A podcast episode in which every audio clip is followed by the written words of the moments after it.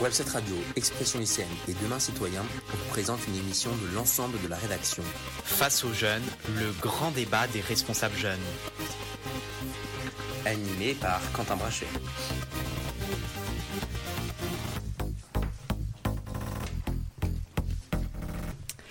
De retour dans Face aux jeunes, le grand débat des huit porte-parole jeunes des candidats à l'élection présidentielle. Alors dans euh, notre deuxième partie, nous, nous évoquions la situation des jeunes et en particulier des étudiants en euh, 2022. Alors je vous propose maintenant, dans le prolongement de cette partie, d'évoquer un sujet qui tient particulièrement à cœur à la jeunesse. Ils se sont récemment beaucoup mobilisés euh, dans des grandes marches, je parle bien sûr des lycéens, euh, et du réchauffement climatique dont nous allons parler pendant 30 minutes dans euh, Face aux jeunes. Alors l'actualité de cette campagne présidentielle, c'est donc aussi le nouveau rapport du GIEC sorti il y a deux semaines et qui dresse un constat très alarmant. La température sur Terre aurait déjà augmenté de 1,09 degré depuis l'ère pré-industrielle et la probabilité que nous atteignions une augmentation de 1,5% de degrés Celsius est supérieure à 50%. Alors comment faire de ce sujet l'urgence du prochain quinquennat et quelles mesures doit-on impérativement mettre en place pour répondre à l'inquiétude de ce dérèglement euh, climatique? Je propose d'entendre Victor Martinez de, Reconquête. Alors sur, euh, sur l'écologie, la, pardon, excusez-moi. La priorité sera de relancer notre filière nucléaire et de réduire notre dépendance aux hydrocarbures pour préserver notre souveraineté énergétique.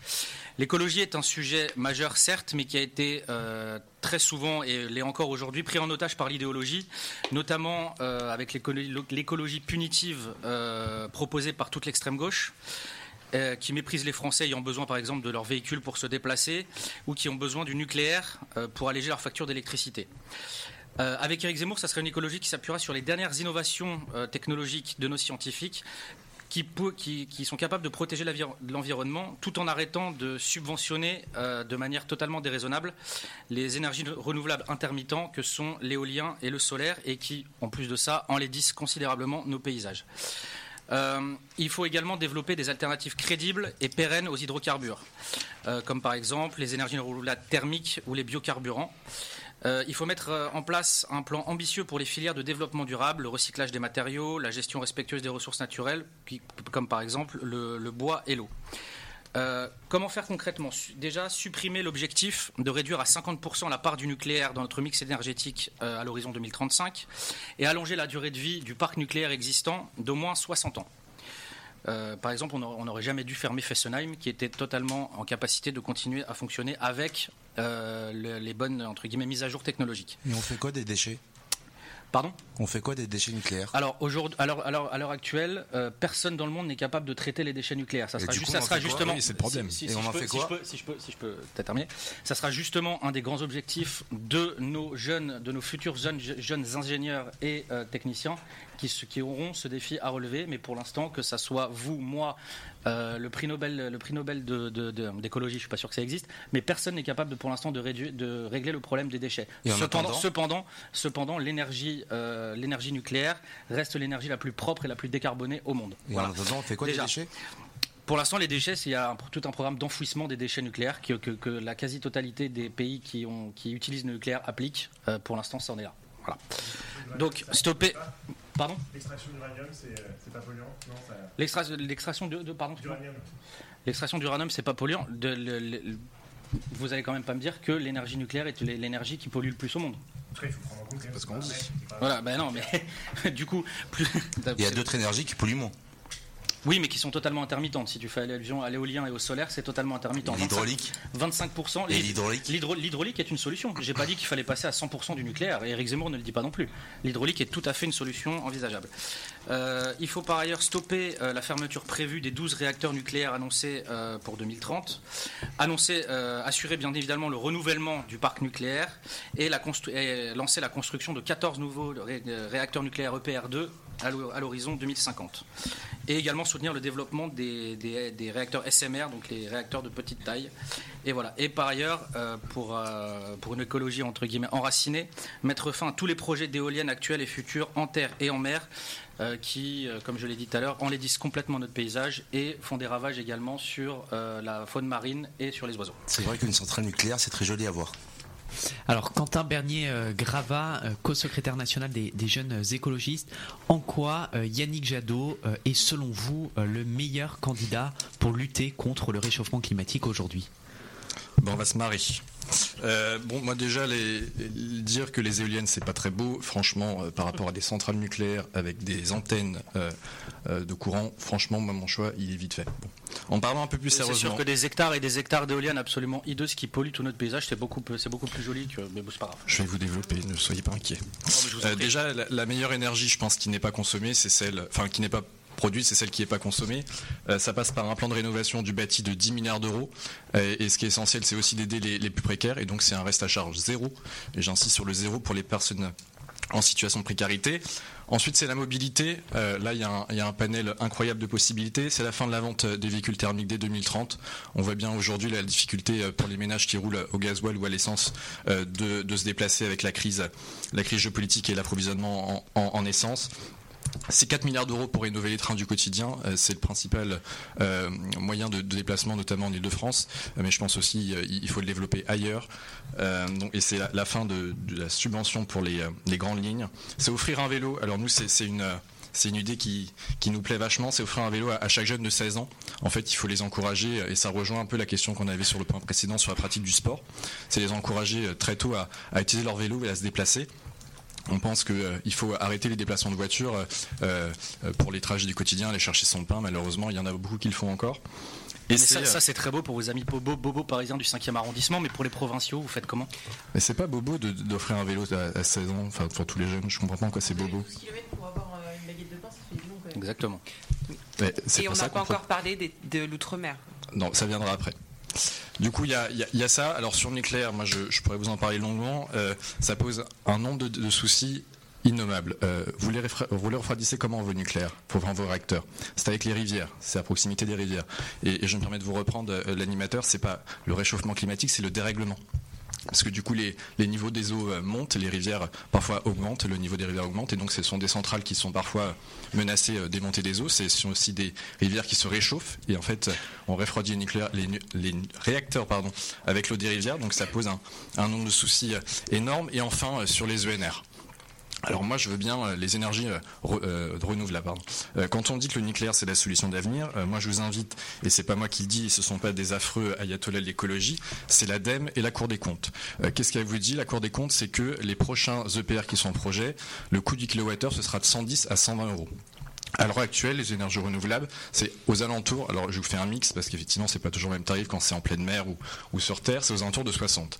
Et qu'est-ce que nous dit l'ADEME? Elle nous dit que dans les 20 prochaines années, ça descendra aux alentours de 45 euros le kilowattheure. Donc moi je suis désolé, euh, le dogmatisme, enfin vous êtes dans un schéma de pensée, bien sûr que le nucléaire est son utilité un jour, mais en fait ce n'est pas l'énergie d'avenir. Euh, les, réacteurs qu'on qu'on lance en projet aujourd'hui sont construits en 2045. L'urgence climatique, elle est là maintenant, donc ça passe par les ENR. Alors Joachim Tayeb euh, du Parti euh, socialiste, euh, là-dessus, hein, de, manière générale, en matière d'écologie, faut-il ne pas hésiter à prendre des mesures fortes, quitte à augmenter les impôts des Français dans ce domaine-là, ou au contraire, faut-il éviter toute mesure qui pourrait être jugée comme punitive? Alors je, pense en effet qu'il faut se, prendre en compte en fait toutes les conséquences de la, de la transition écologique pour les plus modestes, c'est-à-dire qu'il y aura peut-être un certain nombre d'emplois qui à terme n'existeront plus, donc il faut voilà, mettre en place aussi des, des transitions, et c'est aussi ce que je peux reprocher à certaines forces- politiques qui mettent en avant l'écologie et qui peut-être ne prennent pas assez en compte euh, les ménages modestes. Euh, quand on parle d'interdiction des, véhicules thermiques, qu'est-ce qu'on met en place pour euh, que ce qu'on aille vers l'électrique? Euh, Est-ce que c'est du leasing? Est-ce que c'est est -ce une aide? C'est une vraie question qui, qui se pose.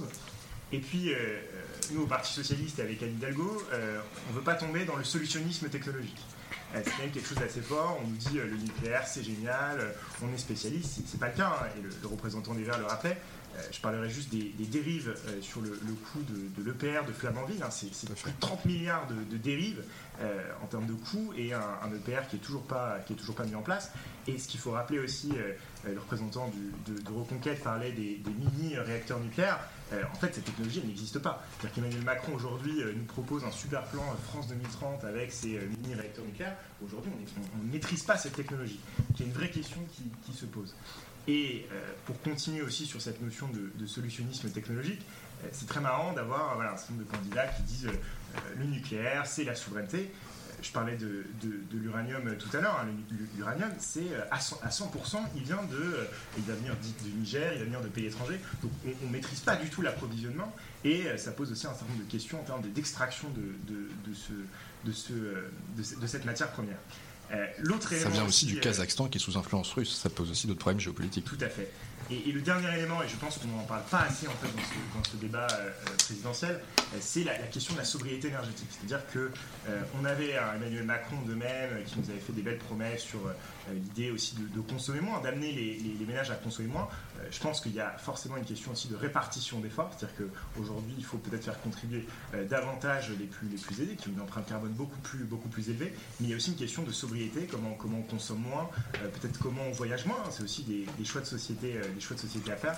Nous, cette, écologie qu'on défend avec Anne Hidalgo, c'est une écologie qui prenne en compte le social et euh, qui ne croit pas au solutionnisme euh, technologique et au nucléaire à tout va. Il faut aller vers les énergies renouvelables, il faut se, doter d'un mix énergétique avec, une part croissante d'énergie renouvelable.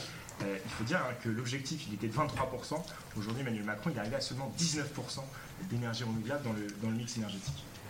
Alors Hassan Lagoul du Parti euh, communiste français, de votre côté, euh, Fabien Roussel hein, est favorable au, nucléaire. Pourquoi cette position et quelles mesures complémentaires allez-vous appliquer dans la lutte contre le dérèglement climatique? Ouais. Je pense que c'est très important de pouvoir réinventer un nouveau modèle de société, un nouveau modèle de développement qui sortent un petit peu des euh, logiques de rentabilité à court terme, de la course au profit, euh, des euh, logiques capitalistes qui ont mené la planète là où elle est. Et je pense qu'il faut vite développer un nouveau modèle qui a pour boussole l'humain et la planète d'abord. Nous, c'est le projet qu'on porte. Pour ça, on a trois axes. Le premier, effectivement, c'est d'avoir une, une énergie décarbonée. Puisque c'est ça, l'enjeu, c'est ça. C'est comment on fait pour euh, ne plus avoir de, euh, centrales à charbon. Et ça, à mon avis, ça passe par investir dans le renouvelable, bien sûr, dans euh, l'éolien, dans le solaire, dans l'hydraulique, ainsi que dans le nucléaire. Moi, je ne sais pas pourquoi on, oppose les deux. Il faut qu'on puisse avoir ce débat sans position de, de principe. L'enjeu, c'est produire une énergie décarbonée. Bon, il n'y en a pas 50 000 des sources. Il y a l'éolien, le solaire, l'hydraulique. Et bien qui entendu, pas. Bien entendu qu'il faut investir là-dedans. Et il faut aussi investir dans euh, le nucléaire qui euh, rejette. Euh, qui rejette presque aucune, aucun CO2. Et qui coûte très Là où la fabrication des pales d'éoliennes, ça consomme beaucoup plus de CO2 que construire un EPR. Donc c'est pour ça, on veut pas avoir le débat avec dogmatisme, on n'oppose on n'oppose pas les deux. Par contre, Là où il y a une différence peut-être avec mes, euh, mes collègues de gauche, c'est que je ne pense pas qu'il euh, faille dire euh, qu'on va consommer moins. Il faut regarder comment on a réussi à rénover 700 000 passoires thermiques. Nous, on propose de le faire en 5 ans en mettant 10 milliards d'euros.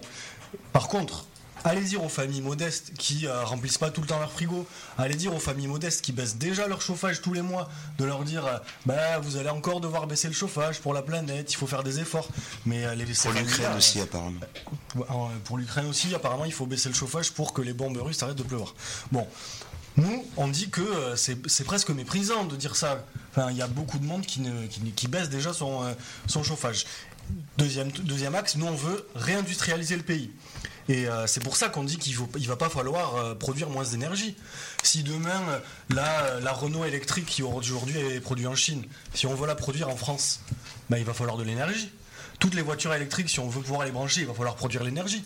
Si on veut rénover euh, les logements, si on veut investir dans l'hôpital, dans l'école, construire des facs, bah, il va falloir l'énergie. Donc nous, on ne pense pas qu'il faut consommer moins parce qu'on veut réindustrialiser le pays. Pour ça, on, doit former des salariés, on doit embaucher des jeunes.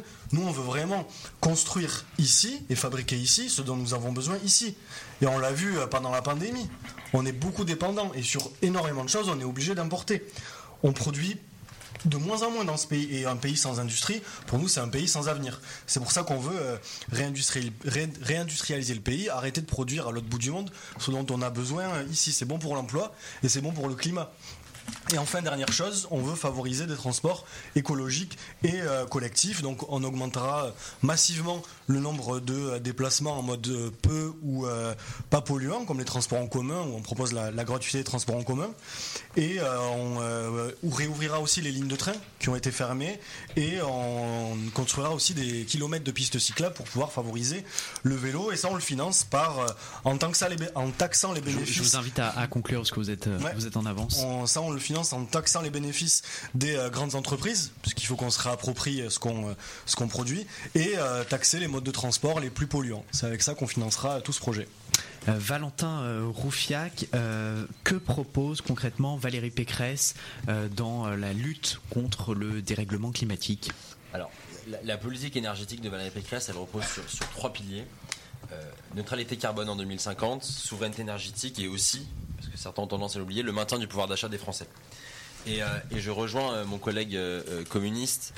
on peut pas faire sans nucléaire, mais on a besoin d'un mix énergétique. Le but, c'est pas d'être à 100% nucléaire, mais aujourd'hui, quand on ferme Fessenheim et qu'on rouvre des centrales à charbon, ou comme l'Allemagne, on décide de, faire sans nucléaire et qu'on fonctionne encore aux centrales à charbon, le sujet il est là. Et qui pollue Qui est-ce qui pollue le plus Les centrales nucléaires ou les centrales à charbon? Donc, en fait, aujourd'hui, on ne peut pas se passer du nucléaire. On ne peut pas. maintenant, oui, il faut un mix énergétique et l'éolien doit aussi avoir son rôle à jouer dans la production d'énergie à condition que ça ne détruise pas les paysages et surtout que ça va se faire avec l'accord. Euh, un, accord local des, personnes. Donc ça va être des référendums locaux pour oui ou non l'implantation des éoliennes dans leur territoire. Enfin, je pense qu'il faut aussi investir euh, dans d'autres filières euh, qui sont aussi zéro carbone, la géothermie, le biogaz, la biomasse, avec un fonds que Valérie Pécresse portera à 500 millions d'euros par an. et enfin, mon collègue écologiste le, disait, ça passe aussi par une, une réduction aussi du gaspillage énergétique. C'est pour ça qu'on euh, veut encourager la rénovation énergétique euh, des logements. Euh, en doublant le rythme de ces rénovations, des rénovations des, logements, on veut créer en fait un livret vert qui va être une fusion entre le livret A et le livret développement durable pour justement financer ces rénovations. On veut aussi un grand plan de rénovation des bâtiments publics. voilà, pour justement réduire ce gaspillage. Et enfin, oui, euh, cette, écologie passera aussi par une écologie qui sera incitative. Et c'est pour ça qu'on veut aussi développer les transports en commun. Valérie Pécresse l'a fait euh, en Ile-de-France, euh, sans augmenter par exemple les tarifs du pass Navigo. voilà, donc elle a aussi fait en Ile-de-France des primes à l'achat, prime à l'achat d'un véhicule électrique, prime à, l'achat d'un vélo, vélo, vélo électrique de 500 euros. voilà, ça c'est des mesures concrètes. Quand on a une gestion saine de nos finances, on peut aussi mettre en place des chèques. Euh, et des primes pour l'achat euh, de véhicules propres ou de, vélos. Voilà. Et enfin, euh, je rejoins aussi mon collègue communiste sur les, classes populaires qui réduisent déjà leur consommation énergétique. C'est pour ça que Valérie Pécresse propose justement des contrats, des contrats énergétiques qui seront moins chers pour les personnes qui acceptent de réduire ponctuellement quand il y a des pics énergétiques. ils, pourront, ils pourront des contrats d'électricité moins chers. Ça se fait déjà pour les industriels. Et Valérie Pécresse veut l'étendre aussi aux particuliers. Valérie Pécresse, elle est formidable, mais je crois qu'elle a augmenté le prix du tarif Navigo en 2017. Non. Vous êtes sûr? Euh, non. Oui. Moi, je suis sûr du contraire. Et, si, je elle me trompe, si je ne pas, si je me trompe pas, c'est des centrales nucléaires, mais pas en Ile-de-France. C'était son programme régional, il me semble. Elle n'a pas été contre les centrales nucléaires en Ile-de-France pendant ces régionales. On vérifiera. On, vérifiera euh, cela au, fact-checking. Euh, Emma Minot euh, du, Rassemblement national, est-ce que vous avez des réactions à ce qui, a été dit et quelles sont les mesures phares de Marine Le Pen dans la lutte contre le dérèglement climatique? Je partage le constat qui a été fait par mes collègues, que ce soit républicains ou PCF. Aujourd'hui, il faut qu'on retrouve notre souveraineté énergétique, c'est primordial. Ça se voit notamment avec la crise ukrainienne, la guerre en Ukraine. Il y a deux axes chez nous, ça sera l'innovation, investir euh, dans l'hydraulique, la géothermie, l'hydrogène. Il est important de nous moderniser. On créera aussi 5 euh, EPR pour répondre aux demandes des Français tout en conservant du pouvoir d'achat. Parce qu'aujourd'hui, euh, ceux qui payent le plus, en fait, l'augmentation des prix, c'est toujours les mêmes, c'est les classes populaires notamment. Euh, pareillement, on offrira euh, des aides pour la rénovation des maisons et des habitats parce que c'est pareillement c'est les classes populaires en fait qui n'ont toujours pas les moyens d'investir euh, dans leur maison, de rénover leur maison, qui sont parfois des passoires énergétiques. Et l'axe qui est pour moi le plus parlant et probant, c'est le localisme. Il faut absolument revoir le modèle économique qu'on a mis en place. La mondialisation, euh, ça a certains côtés positifs, mais ça en a beaucoup de négatifs. Quand on fait venir une banane euh, d'Afrique du Sud ou je ne sais où, c'est pas normal aujourd'hui. On doit consommer local, investir et aider les Français. On doit prioriser d'abord la France. Si on doit acheter quelque chose après, ça va être l'Union européenne. Et après, si vraiment on a besoin, à l'extérieur. Mais on peut produire aujourd'hui énormément de choses. Euh, nos mesures, notamment, ça sera euh, d'obliger les cantines françaises à acheter 80% de leur nourriture euh, qui sont fabriquées en France. C'est une mesure qui permet de soutenir nos agriculteurs qui sont actuellement en mal. Je rappelle qu'un agriculteur, enfin, c'est les métiers où il y a le plus, le plus fort taux de suicide. Et Notamment, on mettra en place des taxes et on interdira l'importation des produits qui ne respectent pas les normes françaises parce que c'est pas normal qu'on sacrifie euh, l'agriculture, mais pas que euh, des Français pour aller acheter autre part. Franchement, c'est catastrophique. Euh, notamment, on fera aussi un moratoire sur l'éolien parce qu'aujourd'hui, ça ça n'a pas de sens. En fait, ça n'a pas de sens. On construit à tout va sans qu'il y ait de sens. On est pour le mix énergétique euh, et absolument pas pour le dogmatisme énergétique. Alors, euh, Anis Marzougi euh, de, de- de la France Insoumise, vous, vous souhaitiez réagir à, à tout ce qui a été dit et exposer le programme de Jean-Luc Mélenchon en matière de, de lutte contre le dérèglement climatique. Yes. Depuis tout à l'heure, j'entends parler de dogmatisme, d'idéologie.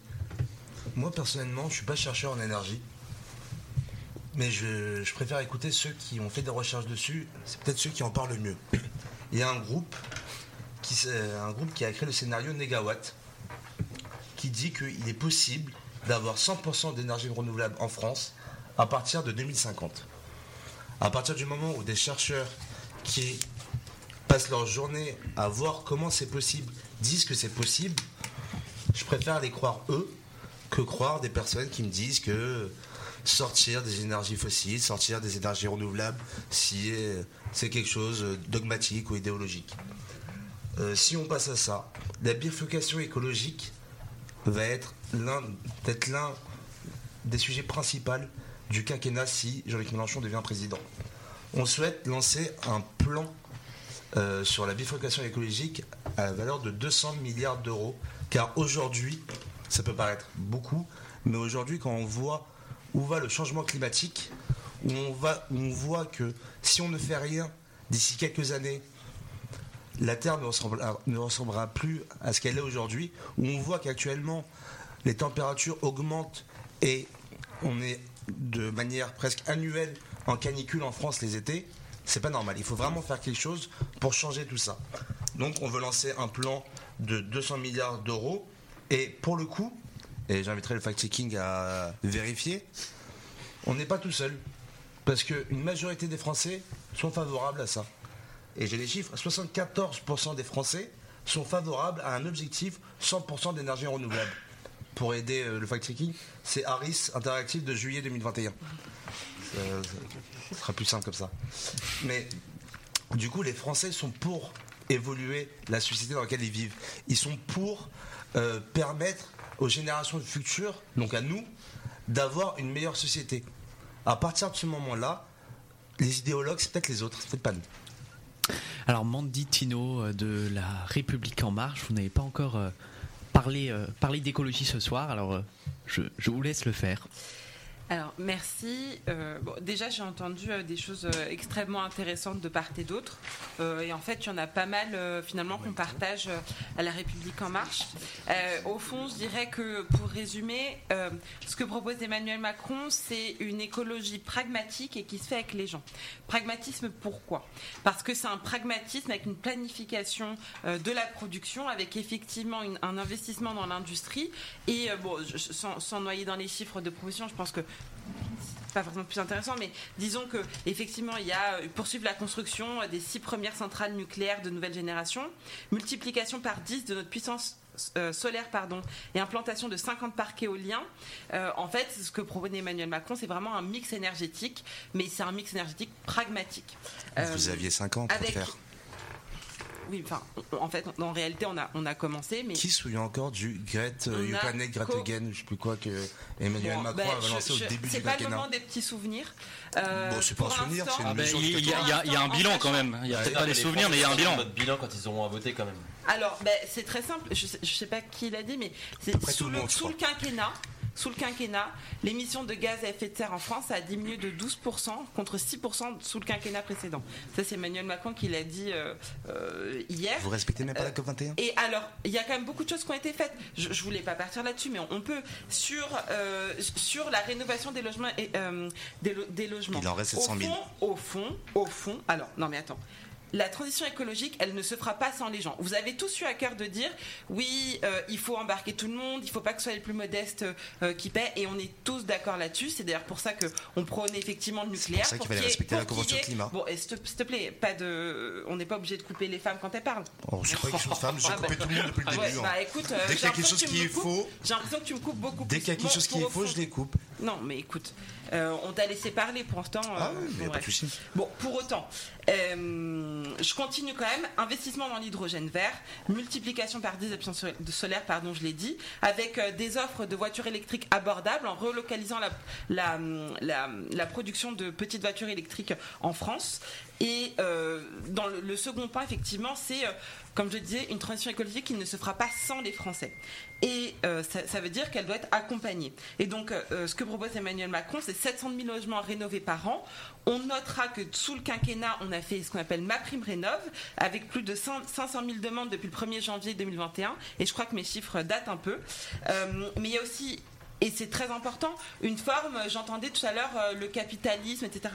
Euh, C'est vrai que euh, le capitalisme a une grande part dans, dans le réchauffement climatique et, on est tous d'accord. C'est pour ça qu'Emmanuel Macron agit avec beaucoup de courage politique. Il a par exemple proposé hier qu'il fallait faire dépendre obligatoirement la rémunération des dirigeants des grandes entreprises au respect des objectifs environnementaux et sociaux de l'entreprise. Et ça c'est extrêmement important, c'est un changement de paradigme. De la même manière, de la même manière, pardon, euh, ce qu'on a vu, c'est ce que, ce que propose Emmanuel Macron, c'est que l'État prenne sa part au sens capitaliste, c'est-à-dire euh, et des actions, ou voilà, investisse, voire euh, nationalise, pourquoi pas. Il a laissé la porte ouverte certaines entreprises de, de l'industrie énergétique. Et en fait, euh, il faut avoir une Je, vous- vision. je vous invite à conclure parce que vous avez beaucoup d'avance. Oui. Voilà. Écoutez, Alors, euh, j'ai fait le tour. Vous, vous- vous êtes Ouais, en train de nous dire qu'Emmanuel Macron est en train de devenir un anticapitaliste? Non, on est en Ça train de serait dire- beau, hein. Non, Non, par contre, non, non, mais, mais- pas du tout. On est juste en train de dire que, comme ce que fait Emmanuel Macron depuis 2017, il n'y a pas de. C'est pragmatique, il n'y a pas de dogmatisme. Et on l'a toujours dit, on marche sur notre jambe gauche et sur notre jambe droite. Et ça, on n'a pas dévié depuis 2017. La jambe gauche, elle Et je vous mets hein. au défi de le prouver. Non, moi j'avais juste une question du coup pour madame. Euh, quel est le point de vue d'Emmanuel Macron sur le nucléaire? Parce qu'il a quand même beaucoup varié pendant 5 ans. Un coup il ferme Fessenheim, deux ans après il annonce la création de centrales nucléaires. Du coup, j'aimerais juste avoir son point de vue. Bah, euh, c'est très simple, hein. comme je l'ai dit, on poursuit la construction euh, des six premières centrales nucléaires sur Fessenheim parce que j'ai pas beaucoup, de- j'ai, j'ai- apparemment, bon, c'est pas grave. Sur Fessenheim, je le dis. Euh, pourquoi est-ce que la décision de Fessenheim a été de, de la fermer? Simplement parce qu'il y avait des coûts de maintien de Fessenheim qui étaient beaucoup trop chers et démesurés. Il valait mieux investir ces- cet, cet argent dans la construction de centrales de nouvelle génération. Rappelons que hein. Fessenheim, c'est une centrale de deuxième génération, rappelons-le. Et donc, il a fallu, il a fallu aussi, de la même manière, un pragmatisme. C'est un choix qui a été fait en responsabilité par Emmanuel Macron. Ouais, en supprimant des emplois dans, une- je- une- dans une collectivité comme Victor Martinez Une pour, conclure. toute petite intervention. Euh, euh, et d'ailleurs, je me tourne notamment vers euh, le représentant écologiste et de la France Insoumise. On est, on, on est bien d'accord que l'écologie est un problème mondial, pas un problème euh, franco, franco-centré, si j'ose dire. Ah oui. Oui. Oui, d'accord. La France représente 0,1% des émissions de gaz à, effet- de serre du monde. Et en fait, dans vos programmes, vous culpabilisez les Français en leur disant qu'en gros, s'ils ne jettent pas la bouteille plastique dans la poubelle jaune, ils vont contribuer à la fin du monde. Qu'est-ce que vous dites Qu'est-ce que vous dites, par exemple, à la Chine, qui est le premier pollueur mondial, et suivi de très près par les États-Unis? Non, moi, ce qui me fait marrer, c'est qu'on on est tellement intelligent en France que euh, vous avez 20% des nouvelles euh, productions d'énergie mises en circulation en- sur Terre qui sont issues des énergies renouvelables. Et nous, plus intelligents que tout le monde, on se dit, bah non, on va aller dans le nucléaire. Ça, ça vous semble logique? D'accord, ça répond pas à ma question sur la Chine et les États-Unis qui sont les seuls vrais pollueurs de la je planète. poser une question. Non, non, en- non, C'est que vous êtes plus intelligent que tout le monde et vous dites nous on va dans le nucléaire. Ah non, alors non, que le monde entier vous dit nous on va dans les ENR. Non, absolument pas. Bah, bah, on pourra fact-checker. Et puis, surtout, Marzubi. Pardon, mais euh, le monde entier fait n'importe quoi et on est obligé de faire n'importe quoi du coup?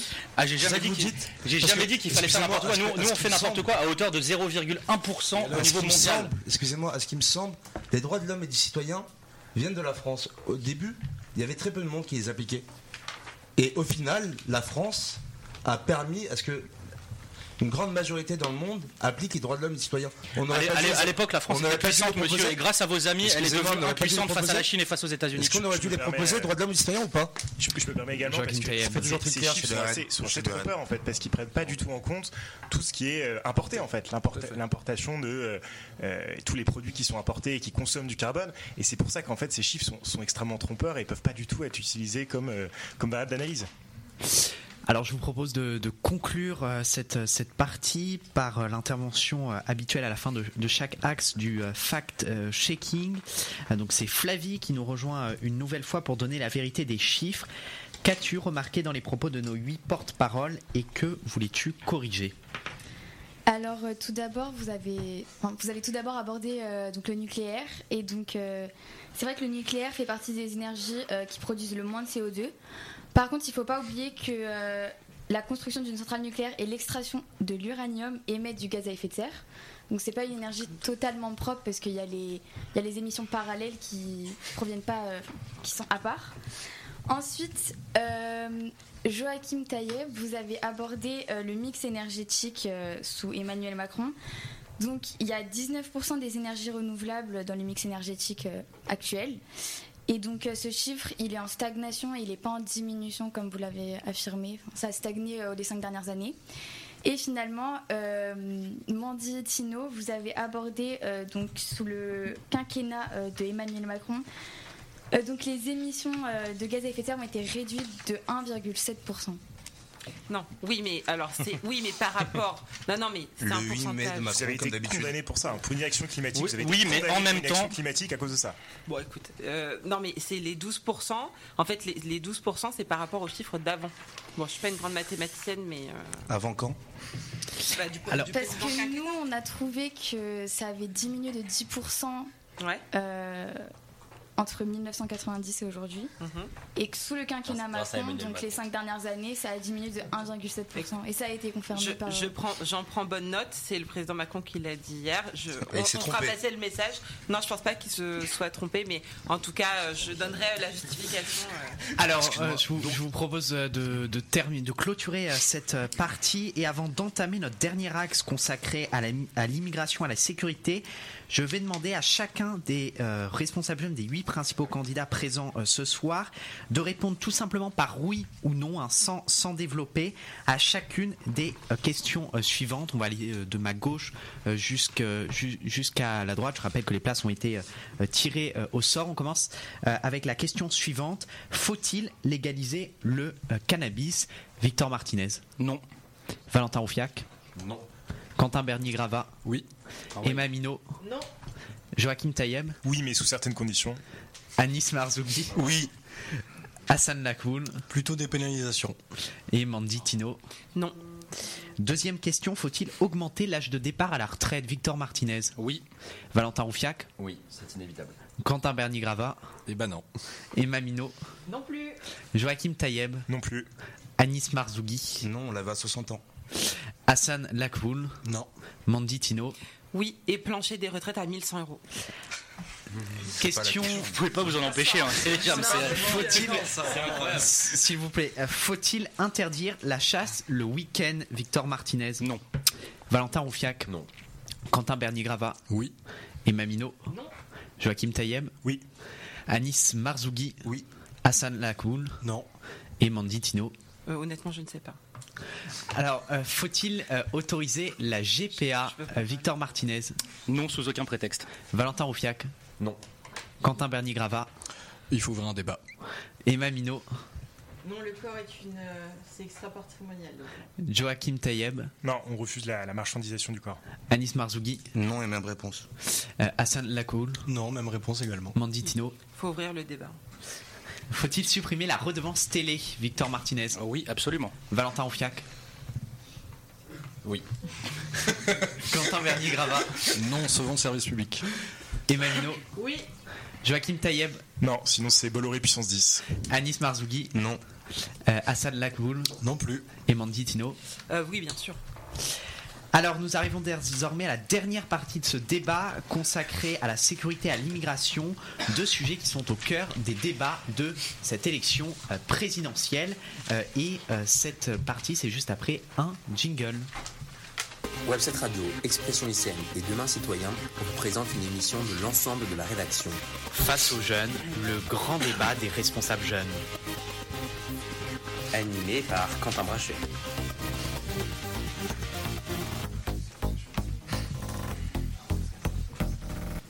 Alors déjà, je souhaitais euh, m'excuser au- auprès des auditeurs parce qu'apparemment on a eu un, petit problème, euh, un, petit petit problème technique là sur euh, sur les dernières minutes au niveau du, direct, mais de toute façon a été enregistré et sera sera diffusé en, podcast. Donc là, on est bien de retour en direct. Alors la question de l'immigration est revenue au centre des euh, débats euh, récemment avec l'interrogation autour de l'accueil euh, des réfugiés ukrainiens. La plupart des partis politiques se sont montrés favorables à leur asile en France. Alors d'une manière plus générale, comment créer les conditions d'un accueil digne et durable en France? Joachim Taïeb.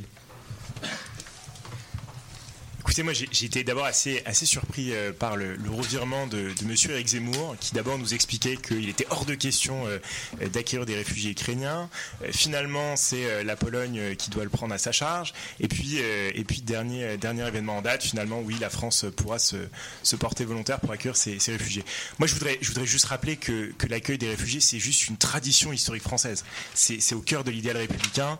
Dès la Constitution de, de 1792, on a cette idée de, de permettre en fait à des personnes qui, euh, qui fuient la guerre, qui se battent euh, pour des idéaux révolutionnaires, eh bien de les accueillir. Donc c'est juste quelque chose qui est au cœur de, notre histoire nationale. Vous aimez souvent euh, mettre en avant cette idée de l'histoire nationale, du roman national. Bah, voyez aussi à quel point la Révolution nous a apporté quelque chose là-dessus. Maintenant, sur la, sur la question des, des, des réfugiés et, de manière plus générale, oui, on a, on a un devoir d'accueil euh, envers les, les, les réfugiés ukrainiens, mais comme on a un devoir d'accueil envers les réfugiés euh, syriens, irakiens ou qui fuient d'autres euh, théâtres d'opération, bien sûr, il y a toute une procédure aujourd'hui qui, qui existe, hein, qui est organisée par, par l'OFPRA, hein, l'Office de protection des, des réfugiés et des apatrides. Et moi, aujourd'hui, je suis, je suis très fier que, sous la présidence de François Hollande, on ait pris notre part pour accueillir des réfugiés syriens, pour accueillir des, des réfugiés euh, qui venaient d'autres d'autres pays d'Afrique subsaharienne. Euh, c'est une réelle fierté. Je, vou- je voudrais juste aussi, euh, parce que c'est vrai que l'extrême droite et la droite euh, agitent un peu euh, en permanence des chiffons rouges sur, euh, sur, euh, sur une immigration qui serait incontrôlée, euh, euh, qui partirait dans tous les sens. Quand on, quand on réfléchit aujourd'hui à la, à la part de la population euh, immigrée dans la population totale, on est sur une relative stabilité sur 10 ans. Aujourd'hui, on est sur euh, 9,7%. Et surtout, on est euh, en moyenne euh, dans les pays de l'OCDE, on est seulement 15e en termes de pays qui a le plus d'immigrés dans sa population. Donc on n'est pas du tout sur euh, une immigration incontrôlée qui irait dans tous les sens. Et euh, par ailleurs, euh, mais là je vais aller plutôt sur moins sur la question de, de- de- des réfugiés que sur la question de l'immigration en général. Aujourd'hui, quand on, quand on regarde les chiffres du nombre de titres de séjour, là aussi, hein, il y a une relative stabilité. On est autour de 250 000 titres de séjour qui sont délivrés chaque année. Et surtout, en fait, le nombre de réfugiés, c'est à peu près 40 000 par an. On n'est pas du tout dans quelque chose d'incontrôlé. Et la majorité, en fait, des personnes qu'on accueille sur le territoire national au titre de l'immigration, euh, c'est des travailleurs qui viennent dans nos exploitations agricoles parce qu'on n'a pas de personnes pour travailler. Donc, il faudra m'expliquer comment on fait pour euh, mettre de l'immigration zéro et, faire tourner l'économie française. Euh, c'est des étudiants étrangers. C'est à peu près 80 000 étudiants étrangers qui sont accueillis chaque année. Et je pense que c'est plutôt une force pour notre pays d'avoir des, étudiants qui viennent, qui et qui, euh, et qui portent aussi la parole de la France ailleurs. Et enfin, peut-être dernier élément, c'est 80 000 personnes qui viennent au titre du regroupement familial. Et ça, c'est juste une obligation C'est une obligation au titre de nos engagements européens, mais surtout c'est juste une obligation humaine. C'est-à-dire qu'on a eu recours euh, dans les années euh, après, après 1945 à une immigration de, travail, et aujourd'hui, eh bien, ces travailleurs, ils ont le droit de faire venir leur famille. Euh, on les a, euh, on, les a mobilisés euh, pendant ces années. Peut-être dernier élément, ça ne veut pas dire qu'aujourd'hui il n'y a pas des, enjeux d'intégration qui se posent. Et je pense que l'intégration, elle est, fondamentale. Il faut permettre aux personnes d'apprendre le français. Et euh, alors, ce sera peut-être l'un des, seuls éléments qui, est plutôt satisfaisant, peut-être dans le bilan de- d'Emmanuel Macron. C'est quand même le doublement des heures de français. Je voulais quand même le, dire, avec une vraie ambition en matière d'intégration. Mais je suis pas sûr qu'on soit allé assez loin. Et aujourd'hui, je pense qu'on on peut aller plus loin, euh, notamment euh, pour ce qui s'agit de, l'intégration, avec euh, plus d'heures de français, avec cette possibilité d'être peut-être plus, plus en lien avec la société civile, parce qu'il y a aujourd'hui beaucoup, malheureusement, de, personnes qui sont réfugiées ou ailleurs, qui, n'arrivent pas à s'intégrer correctement. Et ça, c'est une, vraie- c'est une, réelle, euh, c'est une réelle question que nous, euh, qu'on a en tête euh, euh, avec Anne Hidalgo et au Parti Socialiste.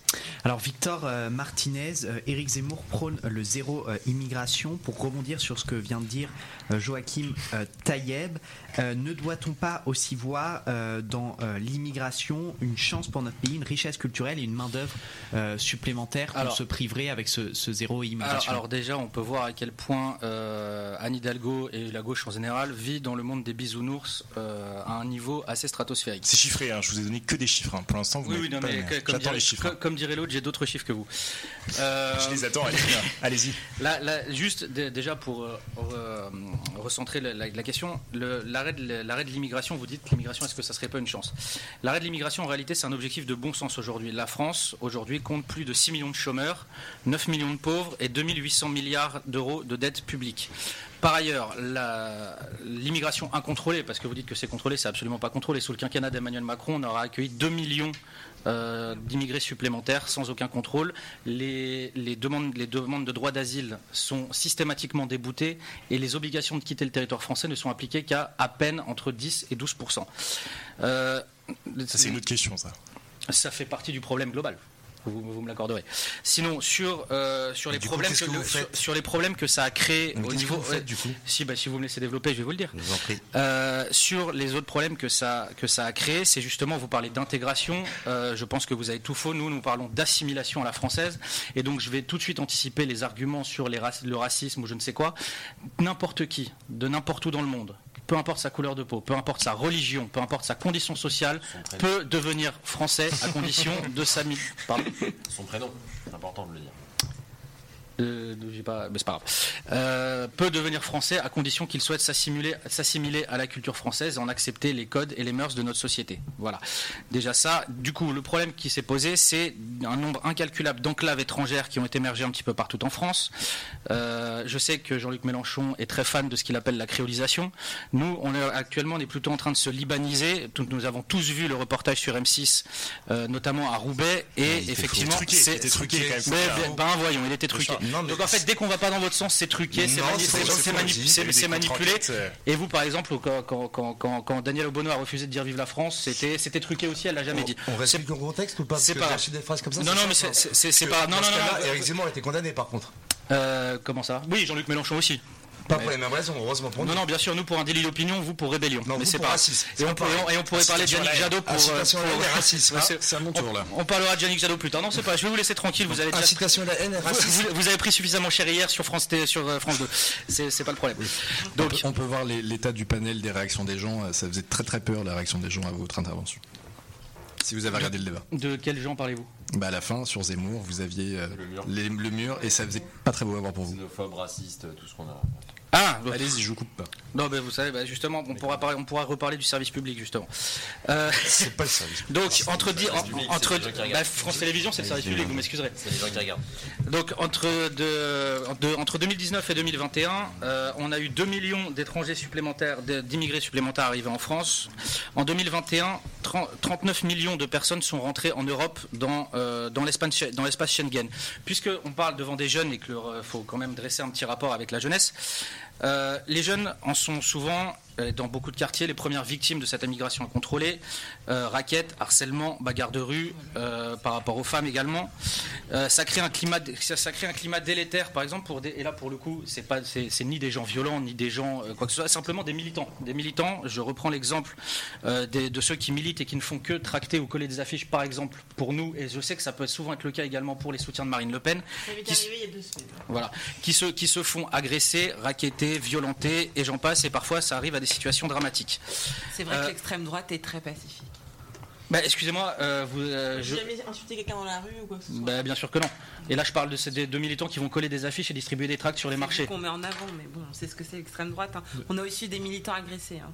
Dans vos meetings, vous agressez pas Qu'est-ce SOS qui- qu'est-ce Racisme qui- qu'est-ce qui parle là? SOS Racisme Qu'est-ce qui disait qu'on a des, qu'il y a des militants agressés également? La République en marche. Et le Parti Socialiste. Et tous, de toute façon, donc on va pas jouer à ce jeu-là. Oui, oui, voilà, oui, c'est sûr. Bon, dans tous les cas, c'est condamnable, qu'importe le parti. hein. Bien sûr, Oui, ça voilà. on est tous d'accord. bon, voilà. Mais on va pas jouer au jeu de nous on est agressés. euh. Ah, ben c'est sûr, vous les agresseurs sont vos amis. Euh, Alors, excusez-moi, monsieur, mais si vous voulez jouer à ça, il y a des militants de la France Insoumise qui ont été agressés aussi par l'extrême droite.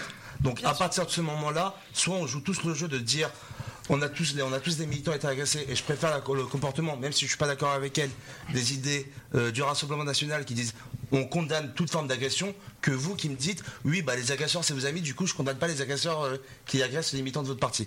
Donc, Ah, mais nous, aucun, militant de Génération Zemmour n'a jamais agressé, n'a jamais agressé un militant de la France Insoumise, monsieur. Vous racontez des sottises. Pardon SOS Racisme SOS Racisme, ils sont venus dans un meeting, ils, ont, ils, sont, ils, s'est- ils se sont volontairement mis dans cette situation Oui. et c'était pour les images. On se souvient tous de la, de la demoiselle qui dit coup- non, non, m'essuyez m'essuyez pas le sang, je dois passer Et à la coup, télé. je dois ça Perso- non, le- le- aucun tabassage n'est tolérable, ça on est bien d'accord. On est bien d'accord. Ni dans vos meetings, ni aucune part. Oui, sauf que nous, aucun, aucun militant de Génération Zemmour n'est venu perturber les meetings de Jean-Luc Mélenchon. Ah bon? Ah, je peux vous donner des exemples. Alors, Ils sont venus perturber, le, ils sont venus perturber le meeting de Valérie Pécresse au Zénith. Et aussi celui de Mélenchon. Non, Valère. Ah oui, complètement. Il y a des militants qui sont venus et qui ont retiré leur t-shirt euh, Génération Zemmour dans nos meetings. On les a pas tabassés pour autant. Ça, ça, c'est totalement faux, mais c'est pas Ah non, mais c'est totalement vrai, j'ai des images. Je les donnerai après à Quentin qui pourra Avec- vérifier lui-même. Avec, avec plaisir. Il n'y a pas de souci. euh, Et juste, pardon, pour revenir sur ça, on a eu peut-être 5 minutes de temps de parole pour Reconquête, zéro proposition. Juste pour le dire. Ah si si si, si, bien sûr que si. Ah, immigration zéro, suppression, suppression du regroupement familial, suppression du regroupement familial, suppression de l'AME, restriction du droit d'asile au strict minimum et pour les de véritables combattants de la mais sur liberté les et gens pas. qui sont déjà et- là, vous faites quoi? Pardon? Pour les gens qui sont déjà en France. Des- les- Parce que vous dites- expu- expu- expulsion de tous les délinquants? Comment ça marche pas Le QTF, ça marche pas Comment vous faites? Vous l'avez dit Non, mais les, non, les OQTF ça marche pas parce qu'il n'y a aucune volonté, politique de la Et part du gouvernement. du coup? Eh ben, on les applique tout simplement. Comment? Et pour, pour obliger les pays, euh, les pays, les pays ben, si tu peux me laisser parler, pour obliger les pays d'origine à reprendre leurs délinquants que nous ne souhaitons pas avoir en France, euh, on, on supprime, on, pardon, on gèle les avoirs des, on supprime les visas, on gèle les avoirs des dirigeants, euh, et effectivement, et on l'assume, on pourra aller jusqu'à la suspension, l'interdiction des euh, des envois d'argent par la Western Union pour ces pays-là. Il y a toute une mesure de, de de- d'obligation pour obliger ces pays à, les- à reprendre leurs euh, délinquants. Quentin Bernier Grava, euh, quels sont, euh, euh, quel, est, quel est votre constat sur, sur, sur l'immigration euh, et euh, quelle, quelle sera l'action dans ce domaine de, de Yannick Jadot s'il venait à être élu euh, le 24 avril prochain? Eh ben, déjà, on entend des, des choses euh, sur ma droite venant de, de- de- des soutiens d'Éric Zemmour assez hallucinantes. Euh, moi aussi, je peux avoir quelques chiffres vérifiables. C'est l'OCDE qui le dit, c'est pas moi. Euh, L'immigration euh, ne coûte pas d'argent, même dans souvent, dans la plupart des cas, elle est positive pour les finances de l'État. Ah, mais vous, vous plaisantez, monsieur. Non, mais, mais- bah, en fait, c'est marrant avec vous. Dès que ça vous convient pas, vous dites vos chiffres sont bidons. Ça vient de l'OCDE, c'est bidon. L'ADEME, c'est. Enfin, franchement, c'est- fatigant. Euh, Fran- Franchement, euh, arrêter totalement l'immigration, c'est totalement aberrant. On a vu un peu ce que ça a donné au Royaume-Uni. Euh, on voit bien que dans nos sociétés occidentales, on est fortement dépendant de l'immigration. Le Brexit, qu'est-ce que ça a donné? Eh ben, Ça a donné le milieu hospitalier qui est à genoux parce que les infirmières et les médecins. Notamment polonaises et polonais sont partis. On voit que euh, le, convoi de l'approvisionnement des, des grandes surfaces, les chauffeurs routiers ne viennent plus. Enfin, c'est- assez lunaire en fait, ça ne correspond pas à l'économie euh, d'aujourd'hui. Mais euh, l'immigration, c'est aussi bah, accueillir dignement les gens qui viennent. Donc nous, on est déjà pour retirer cette compétence au ministère de l'Intérieur et le transférer à un ministère des Solidarités. En fait, c'est aussi de se dire, bah, ce n'est pas qu'une logique de sécuritaire, mais c'est aussi une logique d'accueil humain. Euh, c'est l'interdiction de la rétention des mineurs et l'ouverture euh, euh, à leur bénéfice des mesures de l'aide sociale à l'enfance. En fait, quand on est enfant, quand on est mineur, eh ben, on a le droit d'être traité humainement et dignement. En fait, ça nous semble la base des choses. Et puis, je dirais enfin, c'est l'ouverture du droit de travail durant l'instruction des demandeurs d'asile, parce que c'est bien beau de leur dire de s'intégrer, mais en fait, quand on n'en permet pas au quotidien il faut aller plus loin aussi sur l'apprentissage du français, de s'intégrer en travaillant. Et ben c'est pas comme ça qu'on va leur, euh, leur donner les chances de s'intégrer dans le pays. Voilà. Alors Valentin euh, Roufiac, du côté de, de- de Valérie euh, Pécresse, quelles sont euh, les, les mesures pour, pour l'immigration pour, sur, sur ce domaine-là? Et justement, il y a eu une ambiguïté il y a quelques semaines au meeting du, du Zénith sur la question du grand remplacement. Est-ce que ambiguïté. est-ce que c'est une théorie que vous reprenez à, à votre compte? Il n'y a aucune théorie que, aucune théorie que l'on reprend. Ce que voulait dire Valérie Pécresse, et les, les propos ont été déformés. Elle voulait dire non au grand remplacement prôné par les extrêmes, Éric Zemmour et Marine Le Pen. Marine et Le Pen leur prend pas. Très bien. Eric Ciotti, c'est euh, les extrêmes? Éric Ciotti n'est pas d'extrême droite et il n'a jamais parlé Ah, du, d'accord. il n'a jamais parlé du grand remplacement. Mais bref. Ah bah si. Le, le sujet, en fait, il n'est pas d'être pour ou contre l'immigration. Euh, l'immigration zéro aujourd'hui, c'est infaisable et ce n'est même pas euh, souhaitable. Merci de reprendre mes mots. Ce n'est pas souhaitable. La question, en fait, qu'on y arrivera. Elle, elle est surtout de, de ne plus la, la subir et surtout de se demander euh, qui on accueille, comment on accueille, quand on accueille et d'où on accueille. C'est pour ça que Valérie Pécresse propose tout simplement des quotas d'immigration qui seront votés par le Parlement. Et en fait, euh, ces quotas, euh, ces quotas permettront de, de- de- de décider combien de personnes on accueille dans, chaque pays euh, et, aussi de choisir le, le- métier des personnes qui veulent, euh, qui veulent euh, arriver en France. Évidemment, ces quotas ne concernent absolument pas les réfugiés et le droit et les, réfugiés, parce qu'évidemment, c'est, euh, comme le disait mon collègue euh, euh, qui représente Anne Hidalgo, c'est une fierté française d'accueillir les, les- réfugiés en France, que ce soit des réfugiés de l'Est, que ce soit des réfugiés du Sud. Euh, voilà. Donc en fait, aujourd'hui, le sujet, il est surtout de maîtriser son immigration, parce qu'une immigration qui serait, qui serait incontrôlée serait une intégration ratée. Et donc pour favoriser l'intégration des personnes qui arrivent sur le territoire français, nous devons aujourd'hui contrôler notre immigration. Alors Hassan Lagoul euh, du Parti communiste français, euh, est-ce que sur la question de l'immigration, euh, ne peut-on pas trouver une solution à cette question à l'échelle européenne Euh, Et êtes-vous favorable notamment à la politique des quotas? Non, on n'est pas favorable à la politique des quotas. Et euh, évidemment, l'immigration, comme d'autres sujets, je pense comme la lutte contre la fraude fiscale, comme l'écologie, c'est pas des questions qu'on pourra euh, régler euh, que euh, en France. Et donc je pense que l'échelle européenne fait partie des échelons pertinents pour travailler cette question. Nous, on pense qu'on doit pouvoir accueillir toutes les personnes qui fuient la guerre, mais également qui fuient la misère. Et pour ça, il faut qu'on puisse construire des voies légales d'immigration et qu'on puisse les développer. Ça nous éviterait d'avoir euh, des euh, cimetières à ciel ouvert euh, dans la Méditerranée, où là, on a une Europe totalement impuissante et qui a qu'une politique du tout répressif avec Frontex et d'autres mesures très sécuritaires. Je pense que les générations futures, peut-être nous, dans quelques décennies, c'est pas exclu qu'on condamne nos anciens pour crimes contre l'humanité. Parce que c'est terrible ce qui se passe dans, euh, dans la Méditerranée. Donc je pense qu'il faut qu'on puisse développer des, euh, des voies légales d'immigration pour pouvoir accueillir les personnes qui fuient euh, la guerre, qui fuient la misère. Et pour ça, euh, on doit le faire à l'échelle européenne, pour que euh, chacun puisse euh, prendre euh, sa part. Par contre, il y a un, lien qui a été fait euh, entre euh, immigration et, insécurité. Moi, c'est pas euh, pas du tout euh, mon parti pris. Je pense pas que euh, on réglera euh, la question des euh, quartiers populaires en répondant par la fin de l'immigration. La question du droit à la sécurité, du droit à la tranquillité publique, c'est une vraie question. Il faut la traiter sérieusement. Et les, classes populaires sont les premières à souffrir de euh, l'absence de euh, tranquillité publique. C'est pour ça que, avec Fabien Roussel, on a fait le choix de prendre ce sujet au bras le corps et on veut, par exemple, euh, recruter euh, 30 000 policiers pour rétablir une police de proximité. 30 000 policiers, 30 000 agents qui seraient formés.